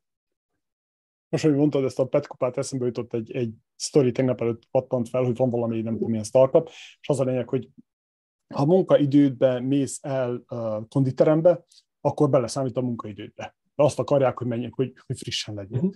Van az a vad ötletem, hogy mi lenne, ha petkopára jelentkeznének az egész cégek csapatépítő alkalomként. Ugye, tiszta izé lenne, hiszen annyi csapatépítő akármiket csinálunk, hogy, hogy piknik, hogy nem tudom micsoda. Elég szemetet szedni. Csak vadot. Igen. Egyébként a PET kupára, amikor első nap ott voltam, most lehet, hogy nem kéne ezt mondanom, de azért megforult a fejem, hogy gyorsan elfutok, mert, mert gusztustalan, egyszerűen gusztustalan. Aztán a negyedik nap, amikor befejeztük az egészet, tényleg őszintén mondom, hogy annyira megható volt, annyira hogy is mondjam, így átszellemültem, és azt mondtam, hogy jövőre is fogok menni, mert, mert látod azt a sok embert, aki ott van, és nagyon sok fiatal volt, tehát volt az, például a tavalyi Pet kupának az egyik győztese, vagy a győztese, abban nem tudom, négy-öt gyerek volt, ilyen nyolc évestől 14 évesig, akik ugyanúgy szedték, stb. stb. és hogy, hogy igen, erre szükség van. Tehát, hogy így érted meg, amikor a, a szeméttel telirakott zsákokat adogatjuk egymásnak láncban, mert nem tudom, befutott egy hajó, onnan leemeljük, szétszort, ó, a szortírozás, hát az a legszebb egyébként, amikor kiöntöd, és azok az illatok, az, ami úgy ráfolyik, belefröccsen az arcodba, eszméletlen. Na ez edukál, ez edukál, és azt mondod, hogy hát, így el, ezen kéne változtatni. Igen. Úgyhogy jó, jó. Igen. Mm, Oké, okay, szóval az számít. Amiről nem beszéltünk, és majdnem átcsúsztam felette, hogy, hogy kriptó. Mi a véleményed a kriptóról? A kriptokurenciről, hogy, hogy ugyebár nagyon sok előnye, meg hátránya van, egyesek nagyon istenítik, mások pedig úgy vannak fel, hogy meh, hogy te, mint aki benne van a bankszektorban, te hogy látod ezt? Hát most lehet, hogy csúnya dolog, hogy, hogy beismerem, hogy én nagyon nem követem a kriptót. Egyszerűen Nekem valahogy az utóbbi években a, napi munka annyira leterhet engem, hogy egyszerűen nem foglalkoztam ezzel a része, amiatt, mert számomra nem egy kézzelfogható dolog. Ez egy olyan fajta, nem tudom, elektronikus dolog, hogy értem a célját, és lehet, hogy ez, ez jó, de hogy, hogy mindaddig, a most, bocsánat, hogy visszatérek a szemétszedéshez, vagy a szelektív gyűjtéshez, tehát hogy még idáig nem jutottunk el, és ez a kriptovalutát megérteni és ezt használni. Én nekem egyébként az a volatilitás, ami van az árfolyamokban, engem ez rémiszt meg. Persze valaki azt mondja, hogy bizonyos értelemben pont ez a jó benne, mert nem szabályozott, stb. stb. Én nem érzem, de ez az én szubjektív véleményem, nem érzem a világot felkészültnek arra, mert ma ennyi az árfolyam, a holnap annyi az árfolyam, nincs szabályozva, most egy kis túlzással élve összedől egy valamilyen pénzügyi rendszer egyik pillanatra a másikra, mert volt ugye bár botrány, most tudom, tavaly, hogy valamelyik ilyen kriptocég az, az gyakorlatilag becsődölt, mert azért nem teljesen. Tehát nekem ez a problémám ezzel, hogy, hogy én, mint banki szakember, most ilyet mondtam magamról, talán mondhatom, én mit tudom, én 15 vagy 20 éve szabályozott világban élek. Azért, mert egy biztonságot kell teremteni. Én a kriptótól ezért félek, mert nem látom még ezt a szabályozottságot benne. Lehet, hogy nap végén jó lesz, lehet, hogy eljutunk oda, én most még félek tőle, és azt mondom, hogy a klasszikus dolgok mellett maradunk, ami lehet egy digitális pénz, az az, hogy mindig bankkártyával fizetek, stb. stb. készpénzt nem hordok magammal, Úgyhogy nekem ez a vélemény, de tényleg őszintén mondom, hogy nem, nem mélyültem el annyira benne a kriptóban. Igen, igen. Nekem az, az, az, az, az előnye, hogy, hogy bárki vehet, bárki adhat. Idézőjelben nyom nélkül. A hátulütője pedig az, hogyha megnézzük, hogy hogyan alakult, főleg a bitcoin persze az a lelke az egésznek, hogy próbál lenni, vagy valami hasonló, hogy a bitcoin hogyan alakult, akkor nem tudom, hogy há, és a, a, egy olyan világban, ahol a bitcoint vettük volna alapul, nem mondjuk a dollárt vagy az eurót, nem tudom, hogy évente több ilyen, ilyen világválság lenne. Mert annyira mm. ingadozik az egész. Úgyhogy nem hiába van az a bankszektor át annyira szigorítva és, és szabályozva, hogy tényleg ezeket a kilengéseket, ezt ne érezzük meg, hát nem tudnánk haladni mindenki, csak le csődbe mennénk minden évben, hát nem haladnánk sehova emberiségként, meg gazdaságként, szóval ez hát, nagyon durva. És megint csak egyszerű példával élve, Magyarországon, sok más országban is létezik a betét biztosítási alap, ami most azt hiszem mostani szabályok szerint 100 ezer euróig, vagy bocsánat, rossz, igen, azt hiszem 100 ezer euróig biztosítja a betéteket. És hogy amikor becsődölnek akár Magyarországon is bankok, hogy hányszor hallod azt, hogy kik mit, mennyit vesztettek. Pedig azt gondolnád, hogy azért ez egy nagy összeg, védve van, stb. stb és egy szabályozott környezetben mégis megtörténik adott esetben egy bankcsőd, vagy bármi egyéb ilyen hasonló, és mindig vannak kár, káros útjai ennek. És egy bitcoinnál, hogy tényleg ez a pikpak így ugrál össze-vissza az árfolyam, ma a csődbe mentél, holnap izé, lehet, hogy te vagy a, a krőzus, de, de pont tegnap csődbe mentél, és ennetől kezdve bebuktad ezt a dolgot. Ja, azért nagyon megkönnyebbülő is volt itt is, hogy említettük a Silicon Bankot, és Silicon Bank után még vagy két vagy három amerikai bank is közeleihez került, és szerencsére ott a Nemzeti Bank, ha jól emlékszem, akkor ez igen, a federál, igen. az ki Bizony, igen, őket belül igen. a, a lyukból, mert, hanem egy csomó ember meg cég ment volna csődbe. Szóval... És erre mondhatják azt egyébként, mert nyilván van az az iskola, aki azt mondja, hogy nem kéne beavatkozni, mert hát a piaci mechanizmus. Viszont van a másik, ha nem avatkozik, akkor mi lesz? Tehát, hogy, hogy meddig fajulhat, és ezen lehetne valószínűleg éveket vitatkozni, és nem is akarok belemenni, mert nem vagyok ennyire mélyen filozófikus, vagy nem szoktam filozofálni ilyen témában, de hogy nagyon közelről nézem a dolgot, hogyha megmentett engem az állam, akkor lehet, hogy hosszú távon ez, vagy mi az, most ez egy jobb döntés volt, és igen. Igen. Ott volt az biztos, hogy ezzel nem értek egyet, persze most a bankszektornál hallottunk, hogy azzal nem értek egyet, mikor pénzt ad az állam az ilyen bankoknak, vagy akár magáncégeknek, hiszen uh-huh. láttuk a világválságnál is, hogy oda ment a Ford, meg a GM, meg nem tudom kicsoda, és azt mondta, hogy adjatok pénzt, mert nem csődbe megyünk. Szóval ezzel uh-huh. biztos nem értek egyet. De az, hogy mondjuk adsz nekik egy egy vagy két vagy három százalékos kamatú hitelt, uh-huh. még mondjuk 20 év alatt, vagy 30 év alatt kell visszafizetni, az egy dolog.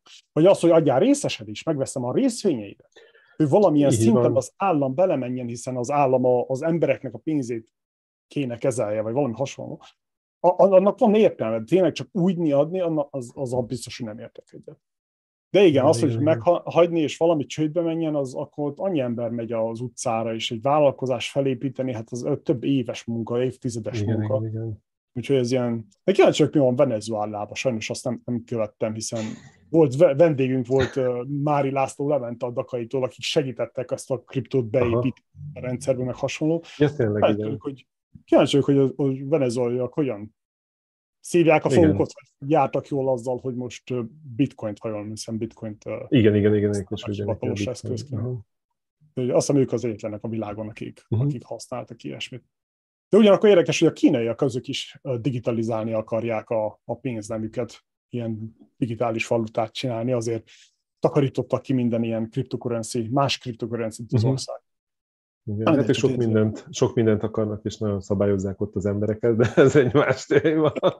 Igen, az, az, az, az meg túlságosan van szabályozva, sajnos egyoldalúan. Igen, igen, igen, igen, igen. Oké, okay, szóval villámkérdések. A villámkérdéseket felteszem, azt ha, tudsz, ha rád vonatkozik, akkor válaszolsz, hanem akkor skippeljük, hiszen megint vállalkozásokról lett ez megfogalmazva. Kedvenc könyved? Hú, hát az utóbbi években jogszabályokat olvastam, úgy nagyon kedvenc könyvet nem fogok tudni emlegetni, nem tudom, mikor olvastam utoljára könyvet, nyomorult jogszabályokat olvasok, meg jelentéseket, úgyhogy bocsánat. Pervers. De ha szereted olvasni, akkor nagyban nincsen. Ha eh, csinál, olvasod, akkor... Hát ez ilyen, kicsit ilyen sci-fi jellegű könyveket szeretem egyébként, igen, igen. De, de most ezek a jogszabályok és rendeletek, ezek töltik ki az ember életét. Aztán jó nyers cucc. Így van, így De van. megint, aki szereti, annak az, az arany életet. Melyik könyv volt a lenyomás, legnagyobb benyomásod rá vállalkozó? Mint ESG reprezentatív? Hát a, tehát ESG oldalról könyv még nem nagyon volt, inkább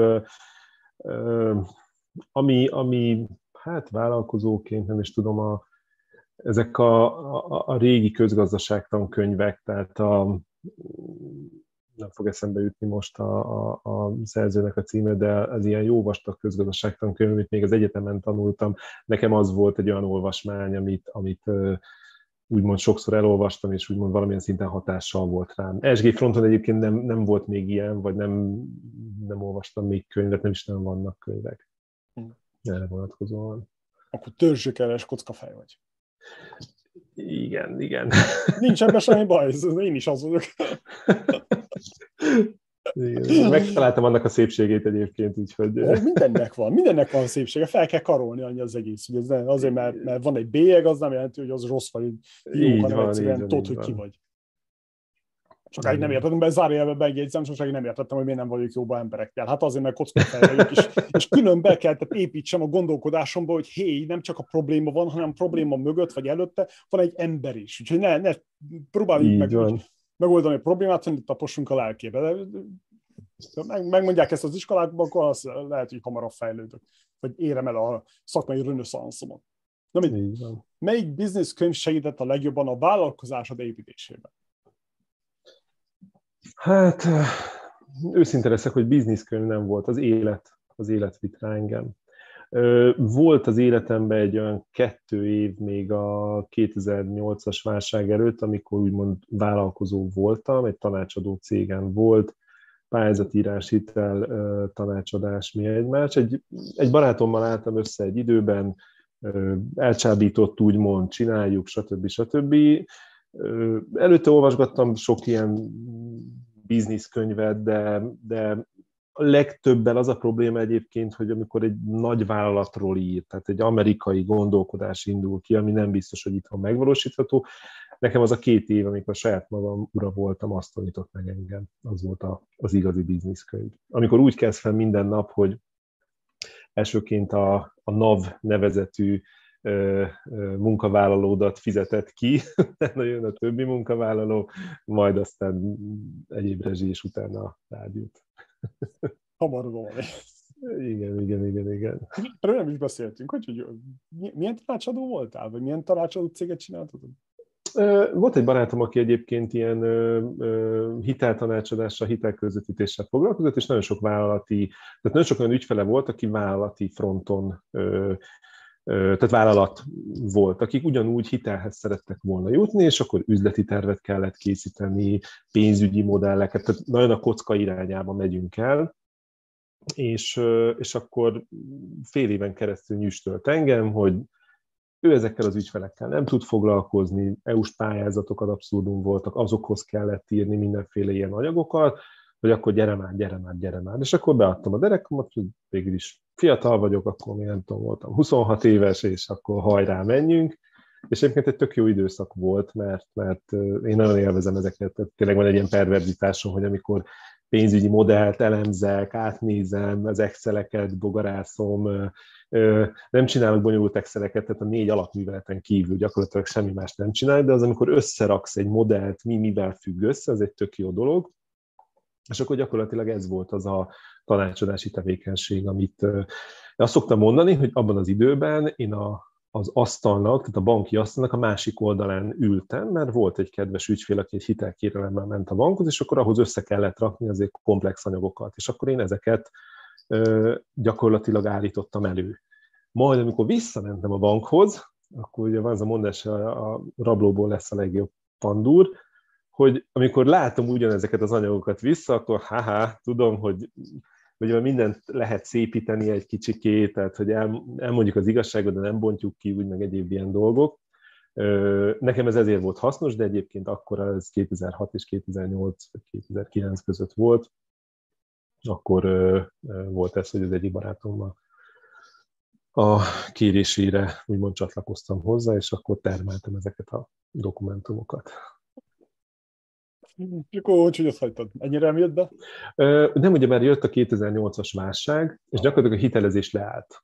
És akkor 2009-ben gyakorlatilag már nem volt hitelezés, nekem akkor született az első gyermekem, és aztán abban az értelemben jó időszak volt, mert tök sokat tudtam itthon lenni a gyerekkel, tehát ez egy tök jó alapot jelentett, de aztán amikor láttam, hogy ez a hitelezés az gyakorlatilag tényleg földbe állt már abban az évben, akkor úgy voltam, hogy felelős szülőként, apaként azt mondom, hogy akkor most leteszem ezt a lantot, és akkor megnézzük, hogy elmegyek most a, a biztos fizetésért, és akkoriban 2010 elején vettek fel például a Takarékbankhoz, tehát a, én mind a három banknál mondhatni dolgoztam már, a Takarékbank volt így a, az első, ahol kezdtem, és akkor elkezdtem kockázatelemzőként dolgozni, és, uh-huh. és akkor így tértem én vissza, tehát gyakorlatilag az élet alakította úgy, hogy Igen. akkor visszatértem. Kedvenc podcasted? Fú, nem tudom a nevét, futás közben az ESG podcasteket szoktam hallgatni, vegyesen, ami van, tehát ESG témájú az a lényeg. A külföld, az MSC, MSCI-nak van egy, egy, pod, egy podcast sorozata, mert nagyon-nagyon régóta, azokat szoktam hallgatni fú, most nem jut eszembe, mert így a, az a bizonyos nem, mi az, Spotify, amit használunk, ott, hogy gyakorlatilag dobja ki magától, és inkább úgy mondom, hogy nincs egy adott kedvenc, mert nagyon-nagyon sok téma, és nagyon sok mindenbe hallgatok bele, de mindig az ESG vonatkozású podcasteket, mert abból tudok ötleteket meríteni. A kedvenc business podcasted? Ugyanez a, ugyanezt a választ tudom adni egyébként, hogy gyakorlatilag az, is, az, az aztán full business. mit hallgatsz, olvasol, nézel most? Általában mit fogyasztasz? A, nálam inkább a, a zenehallgatás.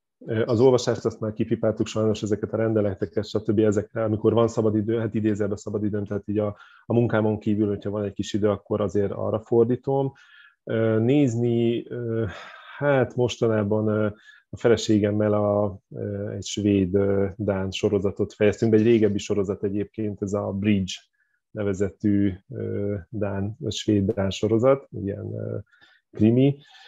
Egyébként a zenehallgatás nekem az, ami, ami gyakorlatilag kitölti az életemet, mert munka közben nekem muszáj zenét hallgatni. Szeretem a jazz zenét, tehát nekem az, ami az ilyen alap. A másik pedig az ilyen funky jellegű, egy kicsit funky zenék, ez a úgy amikor szórakozni szeretek, akkor, akkor azt, azt, a, azt a stílust hallgatom. De non-stop szól egyébként, a család néha ki van akadva tőlem, hogy hazajövök, bekapcsolom, én reggel, amikor felkelek, akkor a, tudom, a hifin benyomom a gombot, de van állítva egy valamilyen svájci jazz rádió, és a háttérzenének mindig szól. Ha nincs zene, megőrülök, be kell kapcsolni. nem rosszul, nem rosszul. Én is csinálnám ezzel, hát a rockot nem, nem igazán csípja a család, úgyhogy inkább a csend. Mi az, ami szakmailag most inspirál legjobban? Hát lehet, hogy uncsi leszek ez az ESG megfelelésen belül, hogy ö, ö, hát ö, bocsánat, tényleg nagyon unalmas, de hogy van ez az úgynevezett MNB zöld ajánlás, aminek meg kell felelni, abban nagyon-nagyon sok szabály van, szempont van, hogy hogyan kell ezt a banki működésbe átültetni. Én ez az, amit folyamatosan próbálok. Tehát alapból van egy megfelelés a banknak kötelező, csak ezeket meg kell érteni. És az, hogy nagyon sok tanácsadóval dolgozunk, az egy nagyon fontos dolog egyébként, hogy nagyon sok bank is külső tanácsadókat vesz igénybe, valaki aztán még durvábban rámegy ezekre a témákra. Tehát, hogy számomra az, az, az lenne a megnyugtató, én úgy működök, hogy egy adott témával, amikor foglalkozok, akkor minden egyes szegletét a lehető legjobban tudjam, és a szakmai ez motivál most, hogy, hogy ami kockázati vonatkozású téma, az abban, abban képbe legyek ESG fronton. Hát igen, ha nem, nem látod a big picture-t, akkor elég nehéz benne kiágazodni. Igen, igen, igen, igen, igen, igen, igen. Ismerős. Egy, együtt érzek. Hogyan menedzseled a feszültséget? Említetted, hogy futsz, és zenét hallgatsz. Uh-huh. Vörös bort tudom még ajánlani sok mindenki. Jó, persze most csak nem, tehát nem alkoholizálok meg semmi ilyesmi, de azért este, amikor az ember hazajön egy pohár bor, az, az, az abszolút néha-néha jól tud jönni. Egyébként a futás szokott lenni, még az úszás az, ami, ami, amit iktatok be. Nem mondom azt, hogy mindig mind a kettő sikerül egy héten, de vannak ilyen hullámok. Uh-huh. Mi van a zsebedben? Mit, használ, mit, mit hordasz ma általában magadnál? Telefont. Kettő telefont. igen, hát egyébként igen, tehát a telefon van ott, mert, mert minden ott van, és minden abban benne van. Alig várom én is megszabaduljak a kulcsoktól. A következő nagy hullám az életemben, mert nehéz, csörög, nyomja a combodat, a izé, rendezett vagy rendetlen iroda? Egyértelműen rendezett. Nagyon rendmániás vagyok. Kockafejek le, ez jellemző. Igen, Szeretjük. Igen, igen, igen. Mit jelent számodra a pénz? Hú, ez aztán egy nehéz kérdés. Hát most nagyon gondolkodok, hogy, hogy mi, mit, mit tudnék erre válaszolni.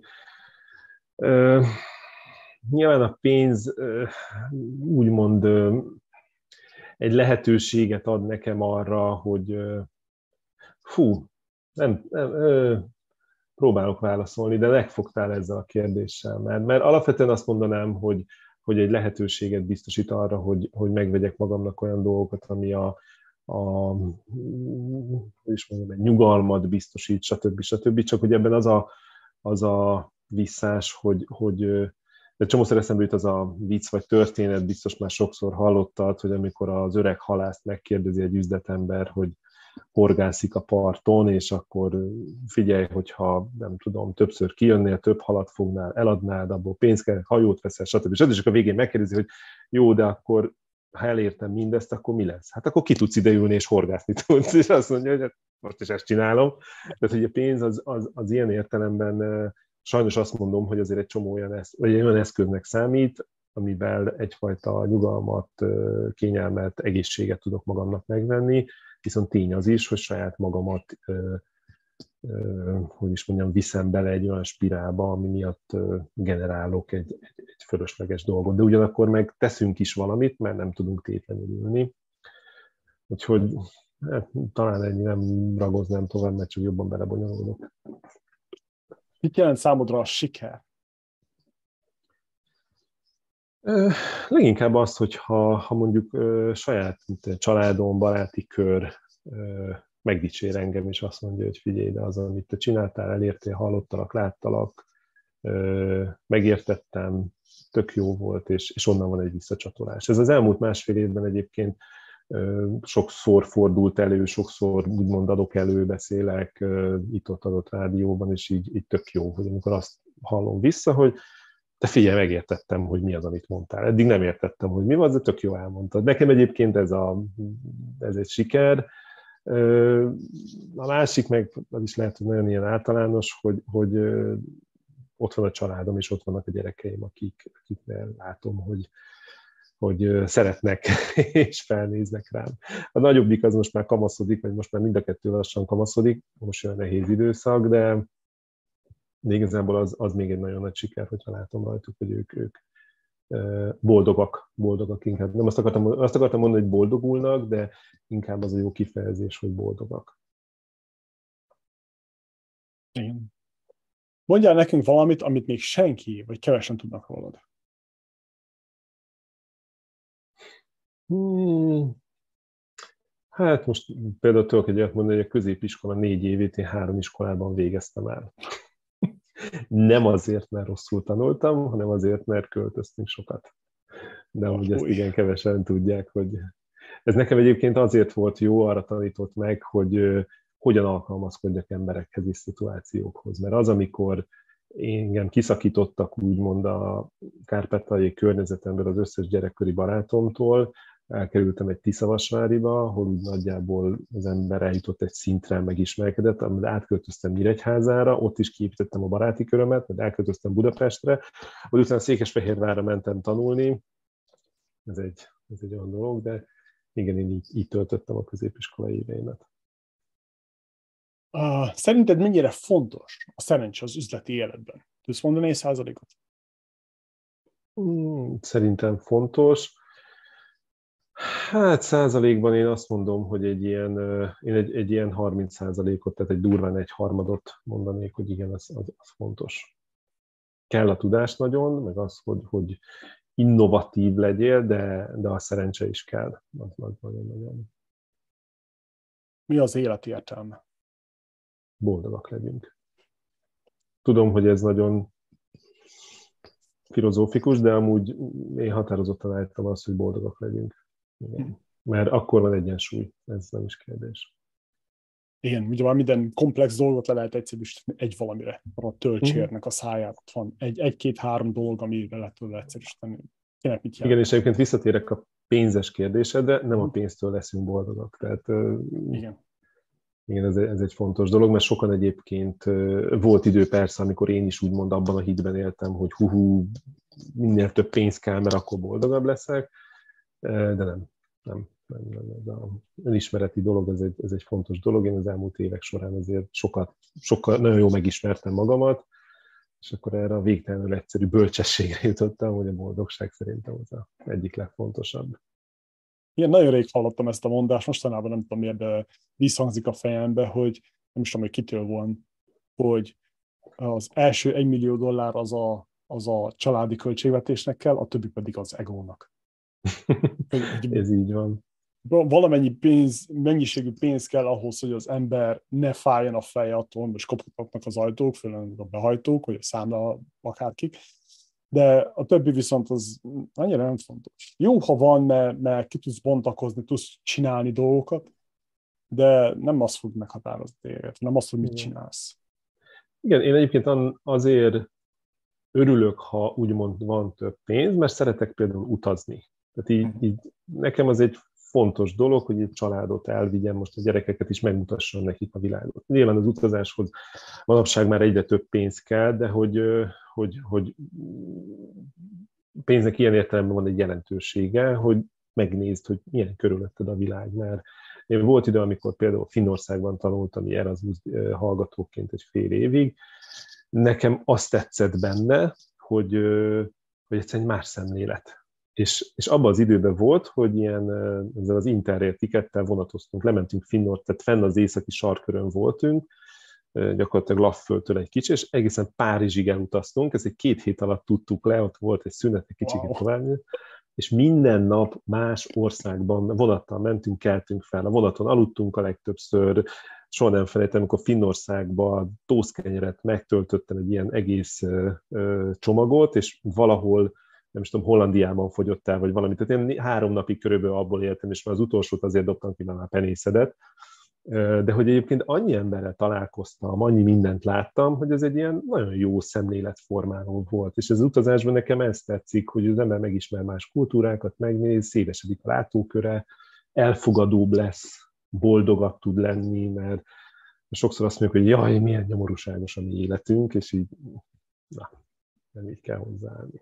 Nem, nem, nem. Lehet rosszabb is, és jobb is. És tényleg az, hogy mit látsz, ez, ez annyira fontos. Éppen erre beszél, beszélgettem, volt egy podcast vendég, és Baranyini Marianna, és ő meg Nepálban volt, és akkor az, az, az volt az érdekes, hogy, hogy hogy te is mondtad a szemétszedést, ő meg úgy volt vele, hogy fú, hát a Nepálban mennyire szemét, mekkora szemét mennyiség van, hogy, hogy ez is ilyen sokkoló volt, de ez a negatív sok is azért annyira sokat hozzá Igen. tud tenni, hogy, hogy meg kiráz a, a szürke hétköznapokból, hogy hé, van más fontosabb dolog is.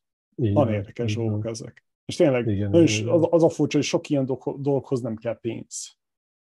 Csak nekem úgy tűnik, hogy az emberi lucsaság mindig az, azt veszi elő, hogy hát kell pénz.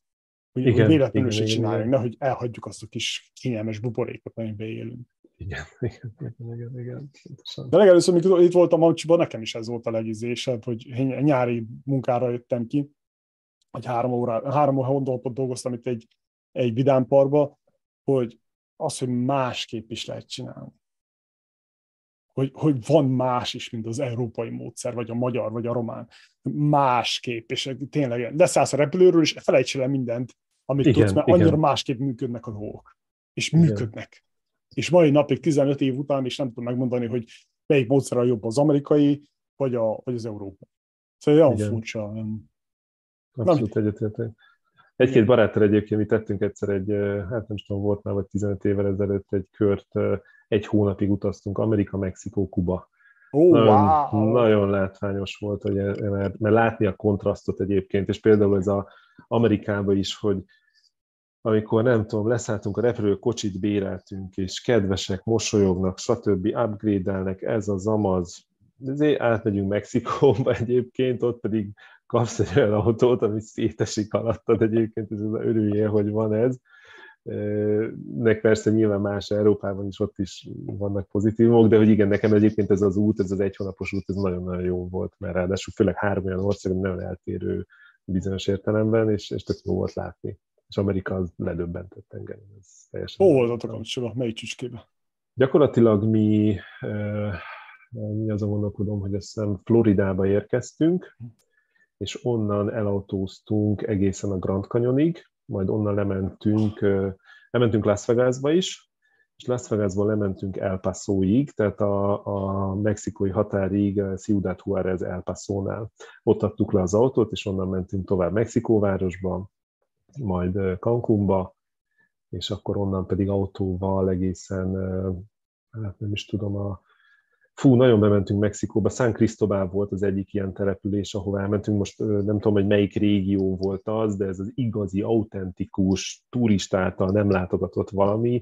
Tehát Amerikában körülbelül 8000 kilométert autóztunk, Mexikóba azt hiszem ez olyan 4000 kilométer volt, és ha van, vagy mi az Kubában pedig olyan 2000-nél álltunk le, úgyhogy ott, ott nagyon bejártuk azt a régiót. Wow, wow az igen, az igen, az fantasztikus lehetett nagyon-nagyon-nagyon nekem ez, ez, ez tényleg meghatározó. És azon rögtem még, hogy amikor ott voltunk, akkor elmentünk a Disney Parkba, például Orlandóba, és Másik véglet. Ciki, igen, de hogy annyira élveztük, és az egyik barátom, aki velem, én akkor voltam, nem is tudom, ilyen 25-26 éves, de az egyik barátom, ő tőlem kb. 15 évvel idősebb volt, és mindig azon röhögtem, hogy így rohant ő a következő ilyen hullámvasúthoz, hogy próbáljuk ki, mert úristen, milyen jó. Félelmetes, az a nagyság, az, a, az a, ami köré van építve, az döbbenet. Én mindig emlegetem, hogy zárás volt, és akkor nem tudom, az egyik parkban tűzijáték volt. És ott nyomtak egy olyan félórás, vagy nem tudom, 20 perces tűzijátékot, ami a magyarországi, nem tudom, augusztus 20 egy tűzijátékot megszégyeníti, de azt minden nap lenyomják. Persze abban is lehet kritikát találni, sok mindent lehet róla beszélni, de hogy, hogy igen, oda elmész, és, és látod azt, hogy ezt, ezt a valamit, ezt tényleg így irányítják, és, és ezt koordinálják, döbbenet. Nagyon-nagyon látványos, és, és lehet, hogy csúnya ilyet mondani, van mit tanulni tőlük. Van mit tanulni tőlük. Hát korábban kezdték. Ez igazság. Ez a kapitalizmust egy kicsivel korábban kezdték, mint Európában. Így van, így van, így van természetes, hogy tudnak valamit. Ilyen szempontból. Igen, nem tökéletes, de ú, azért végigmenni ott Las Vegasig, az a sivatagon keresztül, Uh, igen. 88-as 88 vagy 66-os? 66-os út. 66-os, igen. Szerintem azt nem érintettük, nem, nem, nem esett nekünk oda. Igen, igen, igen. Igen. Wow, igen. Jó volt, jó Ilyen- volt, jó, ilyen- jó, ilyen hall- még hallani is jó. Igen. És milyen volt Kuba? Hogy, hogy, mentetek Kubába? Gondolom hajóval, nem? Ö, nem, nem, átrepültünk, mert ugye ott úgy van, hogy Cancúnból van járat. Hmm. Ugye nagyon sok amerikai Floridából átrepül Cancúnba, és Igen. Cancúnból pedig lehet menni, hát talán 254-esek vittek még abban az időben, hát, és hát most nem tudom, egy óra, másfél óra repülő teljesen mindegy, tehát viszonylag hamar átérsz, csak az volt, én hiszem arra az volt a poén, hogy nem lehetett előre foglalni a repülőt, kimentél a reptére, ha volt hely, akkor felültél, ha nem, nem, vagy legalábbis mi nem tudtunk, nem tudom, nem volt még akkor úgy az internet, se stb., és az egyik nap kimentünk, nem sikerült, de másik nap már kijutottunk, és hát gyakorlatilag Havannában voltunk, ott béreltünk egy autót, és akkor Trinidadig autóztunk le, tehát az a úgymond másik oldala annak a szigetnek, és mit tudom én, 5-6 településen megálltunk, megnéztük, belekóstoltunk az ottani életbe, Havannába, az havannai Kázadele múzikába bejutottunk, ami, ami három napunkba telt, hogy bejussunk, mert olyan tömeg volt, és, és főként helyiek, hogy nem lehetett bejutni, és aztán harmadik nap sikerült bejutni, és látni azt, amit ott művelnek, táncolnak, vagy szórakoznak, csodálatos, csodálatos. Igen. Igen. Ah, nagyon más világ. Mi ott voltunk Nászúban, és fú, más világ. Azok Nagyon. Az, főleg, főleg az a, a, nekem a megdöbbentőbb az volt az egészben azok az ízek, ugye bár fudi vagyok, nagyon szeretem Mhm. a kajákat, de azok az ízek, az olyan, az olyan régi, olyan, olyan kommunizmusból ízek, mikor a disznó az, az normális dologgal volt tetett fel, meg, meg nem használtak ennyi vegyszert, meg tartósítószert, meg meg hasonló, és tényleg az a sonka, az a kenyér, az a olyan íze volt, a gyerekkoromat felébresztette, hogy wow, Igen, hogy igen. ilyen még van a világban, és, és fantasztikus. Igen, igen, igen, egyetértek abszolút. Szi- Szivarokról, a jó kávéról és a izéről. Bacardi rumról. Az. Nem is beszélve, annyit nyakaltam őket, hogy jaj, Igen, igen, igen. jó is ez, jó is ez. Na jó. Valami más, ami benned maradt, nem szeretek senkibe belefolytani szót. Fú, nem, nem, nem, nem. többet Annyi, hogy, beszéltük. hogy nagyon-nagyon köszönöm tényleg a lehetőséget, és örülök, hogy részese lehettem a, a podcastotoknak. Nagyon élveztem. Mi köszönjük. Mi köszönjük. Első bankár, századik adás, 65. vendég, ez ilyen jó kis kerekszám, és jó, jó lazára sikerült. Nem volt kőkemény biznisz, de mégis érintettük, ez, ezt tetszik. Igyekeztem. Igyekeztem. Na mai, mai interkontinentális világban minden összeköt, összeköt minket mindennel. Érdekes volt kicsit más, másról is beszélni. Igen. Jó van. Köszönjük szépen! Nagyon szépen köszönöm én is, és legjobbakat kívánom nektek. Viszont kellemes nyarat, élvezétek a, az időjárást, és nem tudom, ha erre jártok, akkor üljünk le egy kávéra valahol, Köszönöm szépen. orra vagy ilyesmi. Így van, Orra így is. van. Köszönjük szépen! Köszi, sziasztok! Hello, hello. Mit tanultál a mai részből? Illetve mit hagytunk ki a mai adásból? Ez a két kérdés foglalkoztat minket. Arra kérünk, hogy küldj egy e-mailt a hello.magyarbusiness.org e-mail címre, és oszd meg a gondolataidat. A vállalkozásod fejlődéséhez és annak nemzetközi skálázásához elengedhetetlen eszközök a Magyar Business platformján találhatóak. Iratkozz fel, csak egy percet vesz igénybe, és teljesen ingyenes. Kövess minket a Youtube-on, a youtube.com per kukac Magyar Business Podcast linken, nézd meg a klippeket és a teljes adásokat. Kérdezz, és mi válaszolni is fogunk.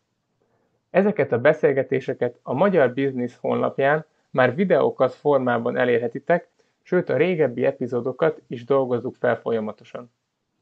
Ezennel szeretnénk megköszönni a vendégeinknek, hogy eljöttek a virtuális stúdiónkba.